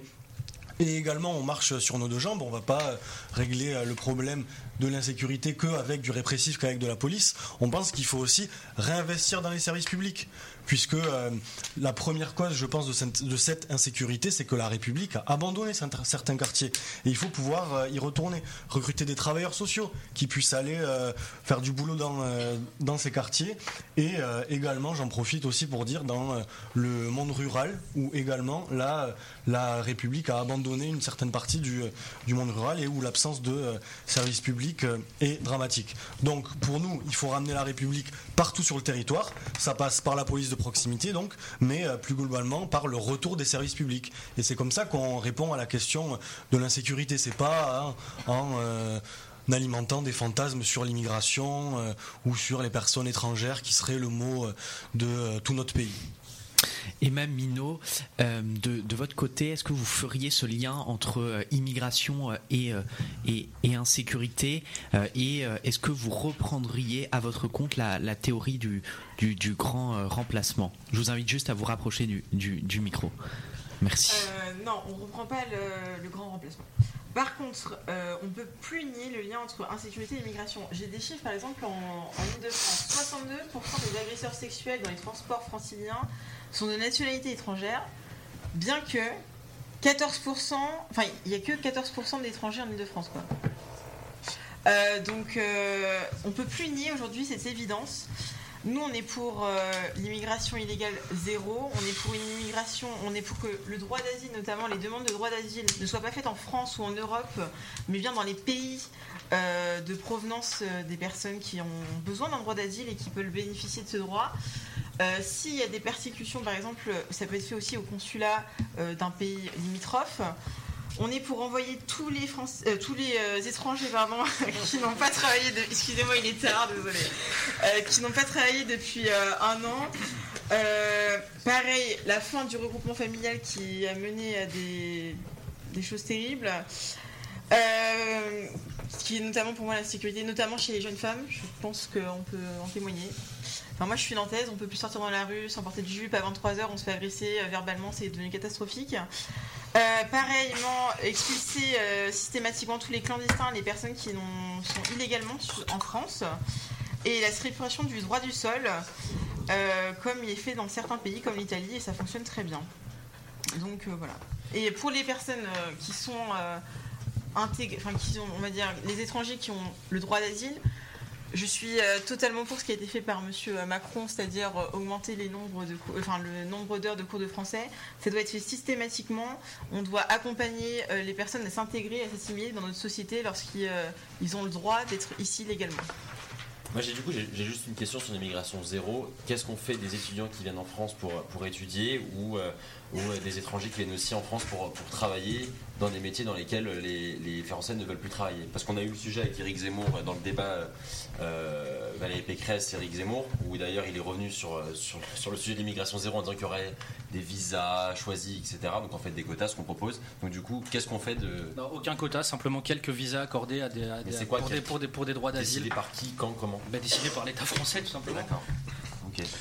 Je, je Donc pas Et juste, et et juste simplement, oui, d'accord, si, si- si- si vous voulez, si vous voulez que je vous dise qu'accueillir une dizaine de réfugiés euh, par le droit d'asile qui sont des véritables combattants de la liberté, ça s'appelle l'immigration C'est une dizaine, c'est juste une dizaine. hein. Juste une Très dizaine bien. max, Comme- euh, grand max. Comme vous voulez, simplement juste. on- ju- On va, ju- on, va, ju- on va donner la ju- parole juste- à Anis Marzougi et, et Mandy Tino qui n'ont pas pu encore s'e- s'exprimer sur, euh, s'exprimer Juste sur euh, une- ce, une- ce sujet. Une petite remarque, ça m'effraie assez de dire qu'on on va délocaliser les demandes d'asile dans les pays euh, en question, parce qu'en fait, quand on est une minorité sexuelle ou une minorité politique, nos ambassades. Mais non, mais attendez, oui, mais sauf que les personnes, elles sont dans le pays. En fait, vous n'allez pas leur dire, attendez 4 mois dans le pays dont vous avez envie de bien, fuir. bien sûr, mais- Traiter justement beaucoup plus rapidement. Attendez, mais ces, personnes-là, c'est leur- c'est des jours, enfin leur, leur vie, elles sont en jours. Elles peuvent être tuées demain ou en fait. Si elles fuient, ça se retrouve de manière illégale en France, c'est parce qu'elles ont estimé que leur vie était en danger immédiatement. Vous n'allez pas leur dire, attendre deux mois, qu'on traite votre dossier dans le. eh extrêmement rapidement. Avec qu'elle des- euh, Avec des camps de rétention, hein. c'est des camps de rétention hein, à terme hein, qui sont créés dans des pays tiers. Si c'est ça qu'on veut, euh, c'est ça qui existe hein, à l'heure actuelle. Vous, vous, vous, vous vous préoccupez toujours de, de- de- de la misère et de tout ce qui se passe à l'étranger, jamais de ce qui concerne les Français. Mais c'est pas grave. Excusez-moi. Ah, c'est- la Anis spécialité des- c'est- c'est la c'est- spécialité c'est à des vous pour, écologistes. euh, pour réagir Je sur euh, pense que cette question. droite a assez parlé dans ce débat et ça fera du mal à personne si on arrête de les écouter un peu. Euh, sur l'immigration, c'est très simple. Euh, on se base sur trois mots humanisme, solidaire et réaliste. Humanisme, pourquoi? Parce qu'aujourd'hui, quand il y a quelqu'un en France, quand ça fait potentiellement des années qu'il vit ici, quand potentiellement ça fait des années qu'il travaille ici, quand potentiellement ça fait des années qu'il a fait sa vie ici, Ça fait beaucoup de potentiellement ici. tout ça. Alors je vais le dire autrement, quand ça fait des années Fran- qu'une personne est ici, quand ça fait des années qu'une personne vit ici, quand ça fait des années que cette personne-là a ses enfants dans l'école républicaine française, il y a plein de choses à revoir sur l'école républicaine, on est bien d'accord, augmentation de l'effectif des professeurs, euh, réduction des classes, on en a déjà parlé tout à l'heure, mais à partir de ce moment-là, c'est français, pour moi, que je considère comme français, parce que ces personnes-là ont eu la même éducation que moi, qu'est-ce qu'on en fait? On les revire? Je pense pas que ce soit la solution. Solidarité, pourquoi? Parce que effectivement, comme on l'a dit, comme plusieurs personnes l'ont dit dans ce débat, euh, une personne qui fuit la guerre, il faut être solidaire avec ces personnes-là et il faut prendre notre part. Une personne qui veut la guerre de toutes parts, d'Ukraine, de Syrie ou de partout dans le monde. Une personne qui, comme euh, le collègue d'Europe Écologie l'a- dit, pardon, qui fuit son pays pour une oppression n'importe laquelle, à la fois sexuelle, à la fois euh, opposition politique et plein d'autres, euh, l'envoyer dans un consulat et lui dire Attends, ta demande va prendre 5, 6, 7 jours, 10 jours, un mois, quelques mois. Qu'est-ce qu'il fait cet opposant-là en attendant il, Il fait sur les côtes italiennes à attendre dehors, sans établissement, sans rien. Donc il, fait, il vit sur les côtes italiennes Non mais, non, mais quand ils viennent. Oui, ils sont, qu'ils viennent, il faut ils les sont combien de temps à stagner sans Mais il rien faut les accueillir, c'est ça, ça le truc. Il faut arrêter de laisser les gens vivre dans des bateaux dans la Méditerranée. Et surtout, ce que j'aimerais dire, et rappeler ça à tout le monde aussi, aucune personne ne quitte son pays par choix. Aucune personne ne quitte son pays parce qu'il a la volonté de quitter son pays. Aujourd'hui, si une personne quitte son pays, il y a plusieurs raisons. Ça peut être économique, ça peut être social, ça peut être oppression, ça peut être plein de choses. Mais la France a aussi sa part à jouer dans tout ça. Aujourd'hui, pour, euh, vous donner un exemple, euh, la tonne de sel, ouais, la tonne de sel est vendue un centime à la France par la Tunisie. Ces, accords-là, il faut tous les supprimer. C'est la France, par ses accords colonial, néocolonial. Euh, Ça y est. bah, désolé, c'est vrai. Est-ce que vous trouvez ça normal que la France, euh, que la France achète une tonne de sel à un centime? Alors, alors, je, je, je, je- c'est pas moi qui ai négocié ces contrats-là. hein, C'est bien ce que je dis. On est bien d'accord. Mais bon, est-ce que vous trouvez ça normal? Non. Donc on est bien tous d'accord. Pourquoi Donc, la Tunisie si- accepte de nous le vendre à un centime? Parce que c'est les accords à l'époque de la colonie tunisienne Ah, française. Mais c'est vrai, c'est des faits, et on pourra les vérifier. Bref, tous- si on arrive à faire sauter tous ces accords-là, peut-être que ces pays-là vivront mieux, peut-être que les personnes au sein de ces pays vivront mieux, et peut-être que ces personnes-là ne souhaiteront pas quitter leur pays. Donc, pour éviter l'immigration, et euh, je pense que les candidats d'extrême droite sont d'accord sur ça, sortons l'État français des accords néocoloniaux qui existent, et dans ce cas-là, on sera tous d'accord pour ne plus avoir. Enfin, on sera tous d'accord pour accueillir les immigrés qui sont de notre côte. accueillir- euh, C'est- tu étais- tu étais presque- dans la bonne direction. J'ai failli faire un lapsus d'extrême droite. Heureusement que je ne l'ai pas fait. L'extrême droite, l'extrême droite, oui. On connaît, on connaît, on vous êtes d'extrême droite. Venant de la France insoumise, c'est c'est on assez va marrant. donner, on va donner, on va donner la parole à, alors qui n'a pas pu France, encore on est pour la se. On est pour la France qui aussi, quoi, on est pour la on France On va donner la parole. deux, on est deux à- Français de à- droite, et bon. Pour l'intérêt on des. Français, je gauche ni droite. Absolument. Il n'y a pas de souci, on est tous pour l'intérêt des Français dans ce cas-là. Non, pas. Avec une vision différente, mais on est tous pour l'intérêt des Français. Vous voulez dire qu'il y a des Français au sein du territoire qui ne sont pas pour l'intérêt des Français? On défend tous un intérêt différent. Mais faites pas en sorte que Ah non, le, l'extrême le- droite- le peuple français est pour l'intérêt des Français. Par je- contre, les dirigeants d'extrême gauche ne sont pas pour l'intérêt du France Est-ce que tu peux m'éviter de me couper? Merci. Euh, Tu t'appliqueras cette règle à toi-même aussi. oui, il n'y a pas de souci. Euh, du coup, euh, je ne sais plus ce que je disais, mais l'ensemble des Français sont pour accueillir dignement tout humain. Les Français, je vais faire un peu. Je vais faire très court. Il faut, ouais, il faut que ça soit Je très bon, déjà là. très en avance. Ouais, y a pas de souci. Les Français, je pense que la majorité des Français ne supportent pas voir un enfant arriver sur des côtes qui, qui mort, tout simplement. Et je pense que les Français, ça, ne l'acceptent pas. Donc je pense que si on demande à un Français, une personne qui arrive à un âge, tu l'accueilles ou tu l'accueilles pas, il l'accueille. Et on l'a bien vu par, juste termine sur cette phrase, on l'a bien vu par une personne euh, qui soutenait Zemmour à un débat face à Macron, lui-même a dit qu'il accueillait. Mandy euh, Tino euh, soutien euh, d'Emmanuel Macron. Euh, concernant euh, l'immigration, la France doit-elle continuer à accueillir davantage d'immigrés ou au contraire doit-elle diminuer ou stopper les flux migratoires? Alors, Euh, sur cette question, Emmanuel, euh, Macron toujours regardé pardon, cette question avec euh, beaucoup de. le sujet en face, je dirais avec beaucoup d'honnêteté et en même temps sans stigmatiser. Il faut quand même rappeler, parce que au regard de ce que j'entends, je pense que c'est pas un présupposé commun, c'est que les gens qui viennent en France. sont pas des voleurs. Que ce soit pour l'asile ou pour une immigration économique, c'est quand même des gens qui viennent chercher une vie meilleure. Donc à partir de ce moment-là, il s'agit de traiter les gens avec humanité. Euh, et comment est-ce qu'on traite les gens avec euh, plus d'humanité? Bah, D'abord, il y a la question du mieux accueillir. Et effectivement, je l'ai entendu tout à l'heure, euh, certains disaient que bah, comment, comment reconduire des gens aux frontières si ils sont déjà établis, ils travaillent, qu'ils ont déjà des enfants qui sont à l'école, etc. Et effectivement, c'est un vrai sujet. Au fond, la question, elle est plutôt de dire est-ce que pour mieux accueillir, il ne faut pas raccourcir les délais? Avec la simplification des demandes pour les demandeurs On est passé le quinquennat, enfin en tout cas les chiffres le disent, euh, de 5 jours euh, à, enfin, contre 18 en 2017, pardon. Euh, il y a également une réduction des délais de traitement qui est passé de 11 jours, de 11 mois, pardon, à 6 mois. Pour autant, il faut le dire, il y a parfois un dévoiement du droit d'asile qui est en fait le, fait que des gens qui savent pertinemment pour des raisons, enfin que qui n'ont pas forcément droit au- au- à l'asile parce qu'ils proviennent pas d'un pays en guerre, par exemple, bah, passent sur, la procédure du droit d'asile euh, pour effectivement, bah, euh, je dirais. euh, faire allonger la procédure. Et au fond, c'est encore des, des, des supercheries qui, je dirais, euh, pénalisent aussi ceux qui ont vraiment besoin d'un droit d'asile et qui ont besoin de réponses rapides. Donc voilà pour l'asile. Pour euh, la question migra- migratoire, il y a beaucoup de choses qui ont été faites. Effectivement, j'entendais parler euh, tout à l'heure des cours de français. Effectivement, ça a été fait. Mais pour autant, la question migratoire, elle est avant tout européenne et internationale. D'abord, sur la question du renvoi des étrangers après leur o- obligation de quitter le territoire français, pardon. Euh, et, et Emmanuel Macron a entamé, euh, entamé durant ce quinquennat Je, euh, je des vous invite à, négociations. à conclure. Ok. Des négociations autour des accords, euh, des accords de reconduction aux frontières avec les pays tiers. C'est faux. Et euh, on a également euh, une meilleure protection des frontières européennes avec cinq fois plus de gardes frontières. Et euh, sur ce que propose Emmanuel Macron, très brièvement, effectivement des titres de séjour seulement pour ceux qui réussissent un examen de français et qui s'insèrent professionnellement, expulsion des étrangers qui troublent l'ordre public. Proposé par Valérie Pécresse bien avant que Emmanuel Macron soit candidat, je le précise. Et donc bah, Enfin, ok, sauf que nous, on va le faire parce que. Vous avez 5 ans pour le faire, pas nous.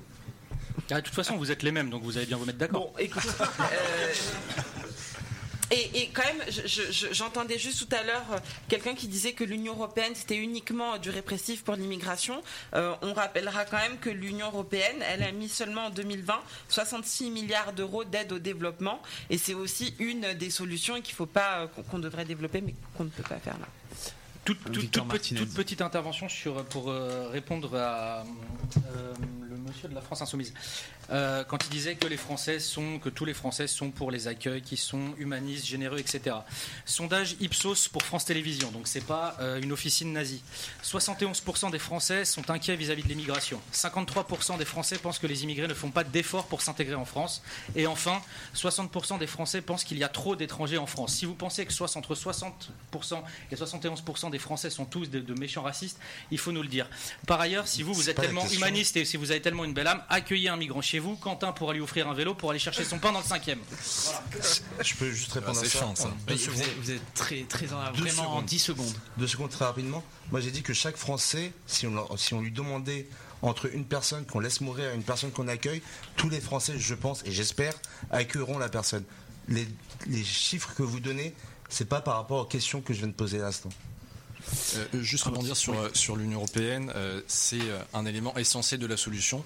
Euh, actuellement, en fait, c'est pas satisfaisant. On est régi par euh, le, le, enfin, le, le forum, euh, le règlement Dublin, pardon, qui en fait est dit que c'est dans le pays d'arrivée des, personnes que doivent se traiter les demandes d'asile. Et donc en fait actuellement, bah, on laisse dans la merde le Portugal, l'Espagne, l'Italie et la Grèce, qui doivent gérer bah, en période de crise les afflux de personnes migrantes. Et donc il faut repenser ce système. C'est pas simple parce qu'il faut convaincre les chefs d'État des autres pays, mais c'est pas en fait c'est- pas satisfaisant en l'État. Il faut entamer une réflexion avec les partenaires européens pour repenser ce système et aller vers une harmonisation pour un partage équilibré euh, des demandes d'asile.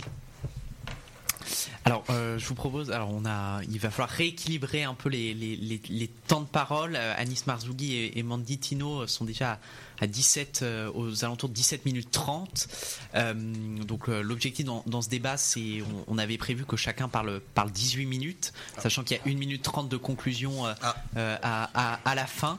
Euh, donc euh, je, vous, je vous propose, euh, avec euh, ceux qui sont un peu en retard, d'aborder la, la question rapidement de, de, de la laïcité et de savoir quelle vision euh, de la laïcité euh, vous, vous défendez. Euh, donc chacun en essayant voilà, de, combler un peu, un peu son, retard dans, dans, dans, les proportions. Euh, Joachim euh, Tayeb, c'est à vous. Alors d'abord, j'aimerais dire que la laïcité, c'est euh, une valeur qui est socialiste, hein, puisque la loi de 1905, c'est une loi qui a été, euh, qui a été avant tout le, fruit du travail d'Aristide Briand et de, et de Jean Jaurès, donc deux figures euh, socialistes. Donc c'est quand même une loi, je dirais, euh, non pas qui, qui nous appartient, mais qui est quand même euh, qu'on a, a fait adopter. Et ça, c'est, je pense, c'est important de, de le rappeler. C'est un, un combat, combat avant tout socialiste. Et c'est assez marrant parce que euh, cette loi de 1905, alors tout le monde la réutilise, euh, le- même le Front National, même Eric Zemmour, et on ne sait pas vraiment à quoi ça correspond. C'est pas vraiment ce que c'est que cette, euh, cette loi de 1905 qui justement euh, réglemente en fait d'une certaine manière la, la laïcité en France. Vous non plus, vous savez plus à quoi. Ben, je, vais- je vais vous le dire juste, si vous, si vous me permettez de, si vous me le permettez. La loi de 1905, c'est l'idée d'abord d'assurer la liberté de, culte, la liberté de conscience. Et ça, c'est quand même un, principe, un principe fondamental, c'est que chacun puisse pratiquer sa, religion, euh, quelle que soit d'ailleurs la, religion en question. Mais bien sûr, avec euh, une obligation, c'est euh, de ne pas remettre en cause l'ordre public, c'est-à-dire de, ne- pas à la fois mener des actions de, prosélytisme. Et ça, nous, au Parti socialiste, on est très clair là-dessus. Hein, il n'est pas question euh, d'avoir du prosélytisme. Il n'est pas question que, par exemple, comme comme le note par exemple Bernard Rouget dans les territoires conquis de l'islamisme, c'est bien qu'il y ait des communautés salafistes qui puissent parfois aller vers des jeunes et, faire du prosélytisme, et parfois aller dans une forme de d'écart vis-à-vis de la société.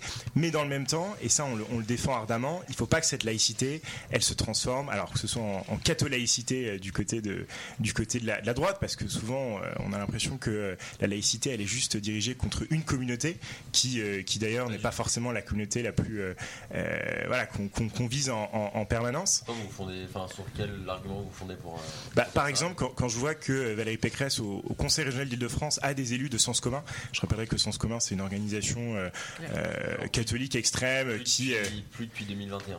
alors c'est- c'est c'est toujours marrant avec Valérie Pécresse, c'est-à-dire que euh, elle était, elle était proche de sens commun, elle a défendu, euh, elle était contre le mariage pour tous, et puis finalement elle s'est, elle s'est découvert d'autres, d'autres idées progressivement. le droit de changer d'avis. D'accord, bah je, je, je sais pas si c'est, il y a une cohérence en tout cas d'ensemble qui, qui se dégage, et, et peut-être pour finir sur la laïcité, là, là aussi moi je suis, je suis très très déçu. Euh, quand Hidalgo est élu grâce aux, aux voix des écolos, pour après dire que les écolos ont un problème avec les républiques, je pense qu'en termes de cohérence, je pense pas que vous soient Je pense que c'est c'est juste deux camps qui sont, euh, qui sont alliés. Et voilà, il y a des. Y a, Dont l'un. Dont l'un. Ça se passe pas toujours très bien. Ah oui, On Non, mais essaye, je- je on confirme. essaye que ça aille mieux. Et, et- et dont la maire, donc, qui- grâce aux voix des écolos, dit après que les écolos ont un problème avec la République. C'est quand même assez grave. Je, je pense qu'il y a eu une clarification. hein. Je pense que Yannick Jadot, voilà, c'est pas la ligne euh, d'autres euh, candidats qui sont présentés à la primaire écologiste. Et nous, on est plutôt en phase avec Yannick Jadot sur, euh, sur la laïcité. Parce qu'il y a des candidats des Verts qui n'étaient pas. euh, Moi, je, pense que certains candidats des Verts, en tout cas, avaient, euh, je sais pas, une forme de. Il n'y avait, pas une forme de clarté, en tout cas, sur la loi de 1905. Et, et juste coup, pour. David, euh, David Béliard et tous les écolos de la, je, de Paris. voilà, moi je parlais pas, je, je pensais pas aux. Non, je pensais pas aux élus de. Paris, euh, je, je pensais pas aux élus écologistes de, de Paris, je pensais à d'autres personnes qui étaient, euh, qui étaient en course dans la, dans la primaire. Et, et Ah, juste vaut, mieux, vaut mieux finir, pas euh, de parler de Paris quand on soutient Anne Hidalgo, c'est sûr. Ça, Et juste pour finir euh, sur, la laïcité, moi je suis, très très déçu du, quinquennat d'Emmanuel Macron et, c'est là où on voit l'absence totale de, cohérence. On a Emmanuel Macron qui nous fait un, discours des Bernardins euh, euh, au début du quinquennat, qui nous explique que les religions doivent jouer un rôle et d'ailleurs je pense que c'est plutôt une, position euh, qu'on assume, c'est-à-dire que tout citoyen, même s'il a une religion, peut jouer un rôle citoyen, condition qu'il respecte l'ordre public et dans les limites du voilà pour éviter toute forme de prosélytisme. Et ensuite on a Emmanuel Macron qui nous défend sa loi contre le séparatisme, qui en, réali- en réalité euh, vise surtout euh, euh, une communauté religieuse en, particulier, et qui, au fond, ce qui à l'image de ce quinquennat, quoi, qui a viré totalement à droite pour récupérer les voix de la droite, et qui est totalement en contradiction avec la, la laïcité qui est issue de la loi de, de 1905. Alors Valentin euh, Roufiac, euh, quelle, quelle laïcité voulons-nous pour la, la France mais et comment la remettre au centre des, coup, des valeurs républicaines les, les subventions d'Hidalgo de- de- avec- la ville de Paris à, à la FASTI qui prône, qui dit, je, cite, hein, euh, euh, qui avait rejeté l'appel d'union nationale euh, à l'époque des Charlie Hebdo, qui accuse l'État de racisme d'État, donc qui est totalement euh, anti-républicain et que vous subventionnez. Je pense que c'est ce genre de choses comme ça qui me choquent et c'est. Collègue de Reconquête le disait, c'est peut-être aussi pour ça qu'à Paris, on se rend compte un peu de, de- des catastrophes que, mène Anne Hidalgo et c'est peut-être aussi pour ça qu'elle est au- aussi bas dans les sondages. Voilà. Euh, maintenant, euh, le, principe de la Pécresse sur la laïcité, il est très simple. C'est que la loi, elle est au-dessus de la foi et de toutes les fois. Toutes. Ensuite, euh, Valérie Pécresse a déjà un bilan sur la laïcité euh, en Ile- en Ile-de-France. Elle a mis en place, dès son élection, une charte de la laïcité. Cette charte de laïcité, justement, elle permet à toute association qui demande des subventions à la région Île-de-France de remplir, de, de signer une charte où justement euh, une charte des valeurs de la République pour justement euh, euh, lutter contre les dérives de- des associations parfois qui sont subventionnées par des collectivités territoriales.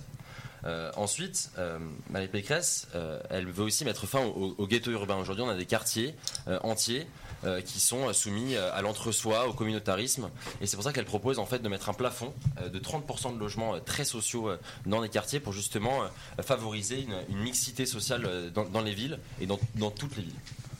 Oui, et elle prétend être contre le voile islamique, mais pour des raisons électoralistes et financières, elle se fait photographier dans une école avec des petites filles voilées de 7 et 8 ans. Ça date de quand?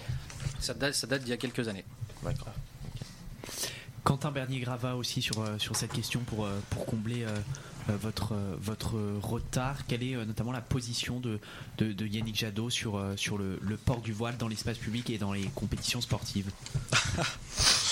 Bah, je- C'est je une vais vous dé-. Oui, C'est oui, non, mais je, vais- je vais vous décevoir. Euh, nous, on est pour le respect de la loi 1905, seulement la loi 1905. Euh, si des personnes ont envie, euh, des femmes ont envie de porter le voile sur des compétitions privées sportives, ça les regarde.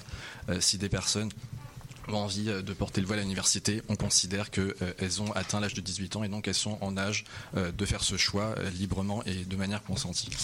Euh, moi, j'avais juste une remarque sur la, la charte de la laïcité. J'habite en Ile-de-France euh, et je suis élu municipal. J'ai eu l'occasion de la voir. On a fait pareil. En fait, il s'agit juste de respecter la loi. Si, si je me trompe pas, c'est uniquement des, des contraintes et des respects des valeurs de la loi. Donc, je comprends pas l'intérêt. Il faut aller plus loin. Mais vous, vous pouvez pas aller plus loin. C'est uniquement, enfin, dans la Ah, charte si, de laïcité régionale, c'est uniquement le respect euh, de ce qui est inscrit dans la loi. Donc, je comprends pas bien euh, l'idée de faire, de stigmatiser éventuellement des religions euh, en disant vous devez absolument le respecter parce que de toute façon, en tant Ah, qu'association, elles sont censées le respecter. personne. Toutes les associations sont censées la signer. Enfin, doivent la signer. Oui, mais les associations respectent la loi en fait, sinon elles sont dissoutes. Et, et c'est là où moi j'ai une divergence, c'est qu'en fait euh, actuellement, le, enfin, le cadre légal enfin, se suffit à lui-même. Je veux dire, quand il y a des, des écoles qui, ont, qui peuvent avoir des dérives, qui ne respectent pas euh, les enseignements de la République, et bah le ministère de l'Intérieur euh, doit faire une enquête et si euh, c'est vérifié, les fermer. En fait, le cadre législatif actuel suffit à traiter ces situations. Donc, moi, je comprends pas un peu cette hystérie autour de ce débat. Respectons uniquement la loi. Quand il faut fermer, il faut fermer. Quand il faut enquêter, il faut enquêter. Mais euh, je, comprends pas ce que vous voulez faire d'autre, si ce n'est effectivement bah, attaquer des religions. Enfin, voilà. C'est- on triste à dire. personne, mais... On attaque personne. Dans toutes Non, mais là, je vous ciblez Ah, aussi, vous, l'extrême droite. Je fais un petit Ah pack. oui, c'est pas moi du coup. Vous, à gauche, à droite. Ah non, vous êtes Voilà. un centriste. Moi, je suis un centriste Non, non, je parlais Ah, à mon d'accord. collègue de- des Républicains. Ah bon, je suis un centriste. Pourquoi je suis un centriste? Qu'est-ce qui justifie le fait que je sois un centriste Bah, par exemple, le fait qu'Emmanuel Macron veuille prendre Valérie Pécresse dans son futur gouvernement Non, mais elle a le droit de faire, il a le droit de dire ce qu'il a envie et, on, et Valérie Pécresse a clarifié son- le, le sujet aujourd'hui que elle, elle ne le prendrait pas dans son gouvernement parce Bah, c'est normal, elle sera sur pas élue. toutes les thématiques. Mais vous ne serez pas élu et tout le monde le sait très bien. Vous êtes le- le- la garantie de l'élection d'Emmanuel Macron vous le savez très bien. Non, ça c'est Marine Le Pen. Vous faites euh, les deux, mais les deux, bah les deux, les deux, les deux. Et on rattache l'administration des cultes au ministère de l'Intérieur. C'est un petit plus, mais c'est euh, aussi un beau symbole de détacher ça du ministère de l'Intérieur. Alors Hassan Lachoul euh, et puis ensuite euh, Emma Minot pour, pour conclure sur, euh, sur cette thématique. Hassan Lachoul, euh, depuis le début du quinquennat d'Emmanuel Macron, environ 24 000 contrôles d'associations et de lieux de culte ont été réalisés dans le cadre de la lutte contre le séparatisme islamiste et ce sont ainsi plus de 650 fermetures qui ont été prononcées par le gouvernement. Est-ce suffisant aujourd'hui et euh, comment euh, lutter con- contre euh, l'islamisme en France Nous, sur la question de laïcité, euh, avec Fabien Roussel, on est très clair. C'est un pilier de la République. Et il faut lutter, euh, bien sûr, pour répondre à votre question, contre l'obscurantisme sans, sans aucune ambiguïté. On a, fait une soirée d'hommage à, Charlie Hebdo au siège euh, du, euh, PCF, place du colonel Fabien. Je vous invite à venir le visiter, c'est un, magnifique endroit. Et euh, on a invité les, les familles des victimes et on a fait une, très belle soirée où on a parlé laïcité, droit au blasphème, liberté d'expression, liberté de caricature. Et on a été insulté d'islamophobes par une partie de la gauche pour avoir organisé cette soirée. Nous, on n'a aucun problème avec, euh, la liberté d'expression, avec euh, la laïcité, on est très clair. On défend la laïcité, on défend le droit euh, au blasphème. On lutte contre toute forme d'obscurantisme. Là aussi, on est très clair contre, toute forme d'obscurantisme et contre toute forme de fascisme qui viennent de l'islam radical, que ce soit un intégrisme catholique ou de son jumeau de l'extrême droite. Par exemple, C'est vrai que les catholiques intégristes font énormément de dégâts en France aujourd'hui. Mais. Bah oui, il y a des, il y a des euh, attentats de catholiques intégristes. Il y en a eu récemment euh, en euh, Norvège. Il y a des catholiques in- Norvège. intégristes qui font euh, interdire des euh, manifestations culturelles, qui font interdire des, euh, des spectacles, qui font interdire des films. Donc oui, oui, bien sûr, il y a, il y a- France c'est aussi un sujet. En France Mais je sais que vous voulez voir que l'intégrisme, islamisme. Vous, vous jurez que Oui, sur ça. L'intégrisme Mais, euh, isla- islamiste, c'est ju- c'est juste un peu Oui, plus oui, de mais 300 morts en France depuis 2015. Mais c'est une question, Depuis mais- 2012, pardon. excusez-moi. En fait, c'est pas ça, Et c'est pourquoi l'un- vous regardez que que l'intégrisme l'intégrisme frères musulmans Bref, tombez pas dans ce genre de caricature, caricature, Ah, c'est juste une c'est blague. C'est juste une blague. écrit- écrit- Oui, et écrit le, le- le conseil, le de écrit Valérie Pécresse. Patrick Caram, qui a des importances écrit avec les islamismes, mais c'est pas grave. totalement fait, vous le savez C'est- très bien. c'est totalement vrai, vous avez écrit- vous avez été démasqué sur Twitter. il l'écrit dans son livre. Mais on s'est démasqué de rien du tout. Il l'a écrit dans son livre. Il l'a écrit dans son livre. C'est total- totalement faux, on C'est écrit. fact-checkera. C'est écrit, bah fact C'est- totalement faux. Très bien. Je peux terminer L'intégrisme, Ah, il n'a pas d'étiquette euh, de religion, hein, qu'il soit catholique, chrétien, euh, juif. Euh, c'est l'intégrisme, que ça fasse sauter des bambous pas. Dès l'instant où il y a une dérive, euh, on ne peut pas sélectionner la, la religion. J'ai pas, pas dit que ça n'existait pas, j'ai dit qu'il y en a qui font plus de dégâts que d'autres. qui était en train de, terminer son, propos. En tout cas, nous, on souhaite lutter contre toute forme d'obscurantisme et toute forme, d'intégrisme. Et je sais qu'une partie de l'extrême droite euh, souhaite regarder euh, que euh, un certain intégrisme, et peut-être parce que l'autre intégrisme font partie de ses électeurs. En tout cas, un exemple très concret, on souhaite fermer toutes les écoles hors contrat. Ça, c'est fou quand même. Il y a des écoles aujourd'hui où la République n'a pas son mot à dire, ne sait pas du tout ce qui se passe, on ne sait pas ce qui est enseigné à nos enfants. Ça, c'est pas possible. Et que ces écoles soient juives, qu'elles soient musulmanes ou qu'elles soient catholiques, avec Fabien Roussel, on les fera fermer, on fermera toutes les écoles hors contrat. Et ça, j'aimerais bien voir tous les candidats Non, mais s'engager là-dessus. Il y a des écoles hors contrat qui respectent aussi la loi. Enfin, faut pas tout mettre dans le même sac. Oui, Emma Minot, euh, je vous laisse conclure sur, sur la thématique de, de, de la laïcité euh, et d'entendre les positions de, de Marine Le Pen et les propositions euh, concrètes sur, euh, sur ce sujet. Bon, déjà, on est contre euh, l'intégrisme, que ce soit catholique, euh, que ça vienne du judaïsme ou musulman. Bon, il y a quand même un, souci aujourd'hui en France. Euh, il y a une l'IFOP qui sortait un, un sondage 57% des jeunes musulmans euh, considèrent que la loi de la charia est supérieure à la loi de la République. Et aujourd'hui, ça, c'est un véritable problème. Il faut remettre en fait euh, les lois de la République au centre de la nation. La laïcité, c'est une valeur essentielle qu'il faut conserver. Euh, on est notamment contre le port religieux, euh, enfin des ports religieux ostentatoires, euh, pour, par exemple, dans l'espace public, il n'y ait plus de voile parce que c'est un combat, le voile, le port du voile est un combat aussi politique. Et on est contre aussi, notamment, ce qu'on a vu avec la, les subventions de la, la- la- mosquée de Strasbourg par les écologistes, c'est-à-dire que. Bah non, mais c'est vrai, Non, non, mais vous, attendez, vous euh, subventionnez. Minogorus qui. Avec la pluie de contexte. absolument. Je suis Non, désolé, mais non, en mais fait, vous c'est le cas subventionnez depuis, Minigorus, non, quand c'est le cas depuis Oui. 30 ans. En fait, c'est un accord politique entre tous les partis qui était considéré que le concordat alsacien, bah attendez, le concordat alsacien s'appliquait aussi à la religion musulmane qui n'était pas présente au moment de la mise en place du concordat. Donc euh, sortir de ça son contexte sans expliquer la situation, c'est un peu facile. Mais c'est que moi j'ai aucun problème. Enfin, Bah, je veux. Non, non, non, mais attendez, il y, a- il y a un souci. C'est, Miligorus quand même. C'est pas n'importe qui. C'est une association qui est liée à Erdogan, qui est contre- pour la répression des journalistes. Mais enfin, c'est des radicaux. Ils, font, ils En fait, sont en ça, train ça de pose créer des plus globalement la question du financement euh, de la religion musulmane en France. Vous pouvez pas sortir un élément de son contexte et dire Mais c'est c'est élément- s'est rapproché. En fait, toutes les mosquées en France, en très grande majorité, sont financées par des, par des fonds qui viennent de l'étranger. Ça repose en question le financement Je des- suis de la d'accord. religion musulmane. pour en France. résumer, juste un mot, est-ce que pour résumer, on peut dire qu'on est tous contre le concordat parce qu'il y a une partie de la France aujourd'hui qui ne respecte pas la laïcité? Ah oui, non, mais bien sûr. Moi, je suis Mais pour le respect de la laïcité. Mais on est ça, on est tous d'accord, et heureusement d'ailleurs. le concordat. Je pense que tout le monde ici autour de la table n'est pas d'accord. Et ceux qui ne parlent pas, tous ceux qui ne parlent pas, il faudra les juger. Non, mais Les, les, aujourd'hui- les- les juger. Non, mais les juger, Les juger. juger, juger leurs propos. Dans les tribunaux staliniens, peut-être. Juger leurs propos.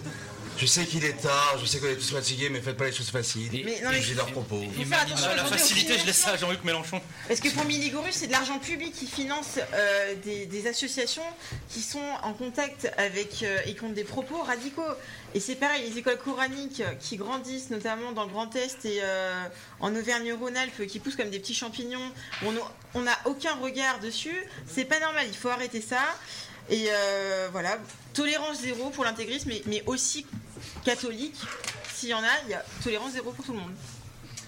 Merci euh, à, vous euh, sur, euh, sur, sur cette thématique. Alors avant d'aborder votre carte blanche d'une minute trente à la fin pour, pour terminer et conclure ce débat, nous allons écouter le, fact-checking. Il y a beaucoup de chiffres qui ont été, ont été avancés. C'est Julie Coffin qui, qui nous rejoint. Rebonsoir à toi. Qu'as-tu relevé dans les derniers propos de nos huit porte-paroles? Alors effectivement, donc il y a beaucoup de chiffres qui ont été euh, cités et je voudrais revenir tout d'abord donc sur un chiffre qui a été dit donc par le porte-parole de Reconquête qui était qu'entre 2019 et 2021 en France, il y aurait eu 2 millions d'immigrés. Alors Euh, Excusez-moi, sur le quinquennat d'Emmanuel Macron. ah oui, c'est ça et du coup on a vérifié en fait c'est 1 million selon l'INSEE. Oui, je sais, France 2 avait déjà commis ce mensonge euh, au moment de la première émission Élysée 2022. Bah, Après c'est pas France 2 pour le coup c'est l'INSEE donc je pense qu'on peut plus faire confiance euh, à ça qu'à France 2 à la limite. Aucun problème. Euh, ensuite, euh, du coup, on avait, euh, on a assisté à une partie du débat sur la contribution budgétaire des immigrés et des personnes nées à l'étranger en général. Et donc, on a vérifié et selon l'OCDE, en fait, la contribution est plutôt positive et il contribuerait à 1,02% du PIB pour une moyenne de 1,56%. Ensuite, euh, on voulait revenir également sur euh, une statistique euh, de Madame Minot, dite par Marine Le Pen, par rapport au fait que donc les agresseurs sexuels dans la région Île-de-France étaient majoritairement des personnes étrangères. Alors effectivement, on a pu retrouver cette statistique, mais on a pu aussi se rendre compte qu'elle était un peu erronée parce que c'était une généralisation, parce que c'était déjà sur un an et euh, sur des viols. Non, mais j'ai pas fini. C'était euh, sur seulement des crimes, des viols qui ont été dénoncés à la police. Et ça, on parle seulement de 11 à 15% des victimes de viols qui ont été enregistrées. Euh, et ensuite, ils prenaient pas en compte les mineurs. Et or, dans les viols sur mineurs, les personnes étrangères sont responsables de 22% Donc c'est quand même beaucoup plus éloigné que de 52% 57. Alors 52. On avait vérifié. Bah, je sais pas ce que dit Figaro. Et ensuite, donc pour revenir juste euh, sur ce qui a été dit dernièrement, donc entre Zemmour et Ramadan, euh, donc déjà dans le euh, journal du dimanche en 2018, ils avaient déclaré qu'ils étaient amis, mais surtout on a pu constater que C'est- faux, mais c'est pas grave. mais on a pu surtout constater dans son dernier ouvrage que, euh, bah, en fait, Zemmour volait un peu au secours du théologue. euh, dans La France n'a pas dit son dernier mot, où euh, il, euh, enfin, il le défend quand même pas mal, et donc on peut se demander s'il n'y a pas. D'accord, vous, vous, vous êtes capable de citer la phrase exacte? Euh, oula. On peut la retrouver, hein, non, elle non, non, non, très on peut la- exacte, ouais, on peut- existe, ah, hein. on peut la- on peut la retrouver, il n'y a pas de problème. les auditeurs la retrouveront. Euh, Merci, Madame Eric. Eric- Zemmour, a- il n'a pas volé au secours, il a simplement dénoncé des, les dénonciations euh, dont, dont, dont Tariq Ramadan avait fait l'objet, pas de rien à voir avec la religion, les frères musulmans, etc. C'était les, les dénonciations d'agression sexuelle. Et juste la phrase d'après, il dit Tariq Ramadan, est, Ra- Tariq Ramadan est mon ennemi et je le combattrai partout où je pourrai. C'est c'est factuel, C'est dans, c'est le texte. C'est dans le texte.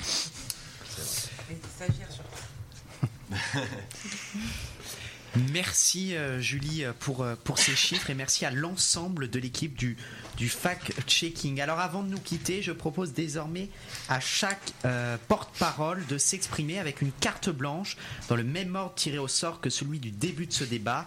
Victor Martinez de Reconquête, sur quoi voulez-vous conclure cette émission en 1 minute 30 Alors déjà, je vais commencer par vous remercier d'avoir organisé ce débat. Euh, qui euh, donc du coup à l'issue de ce moment de démocratie, parce que la démocratie c'est le débat.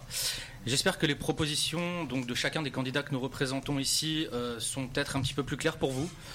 Euh, avec Eric Zemmour, on souhaite pour notre jeunesse une France forte, une France indépendante et qui offre de réelles perspectives d'avenir à la jeune génération.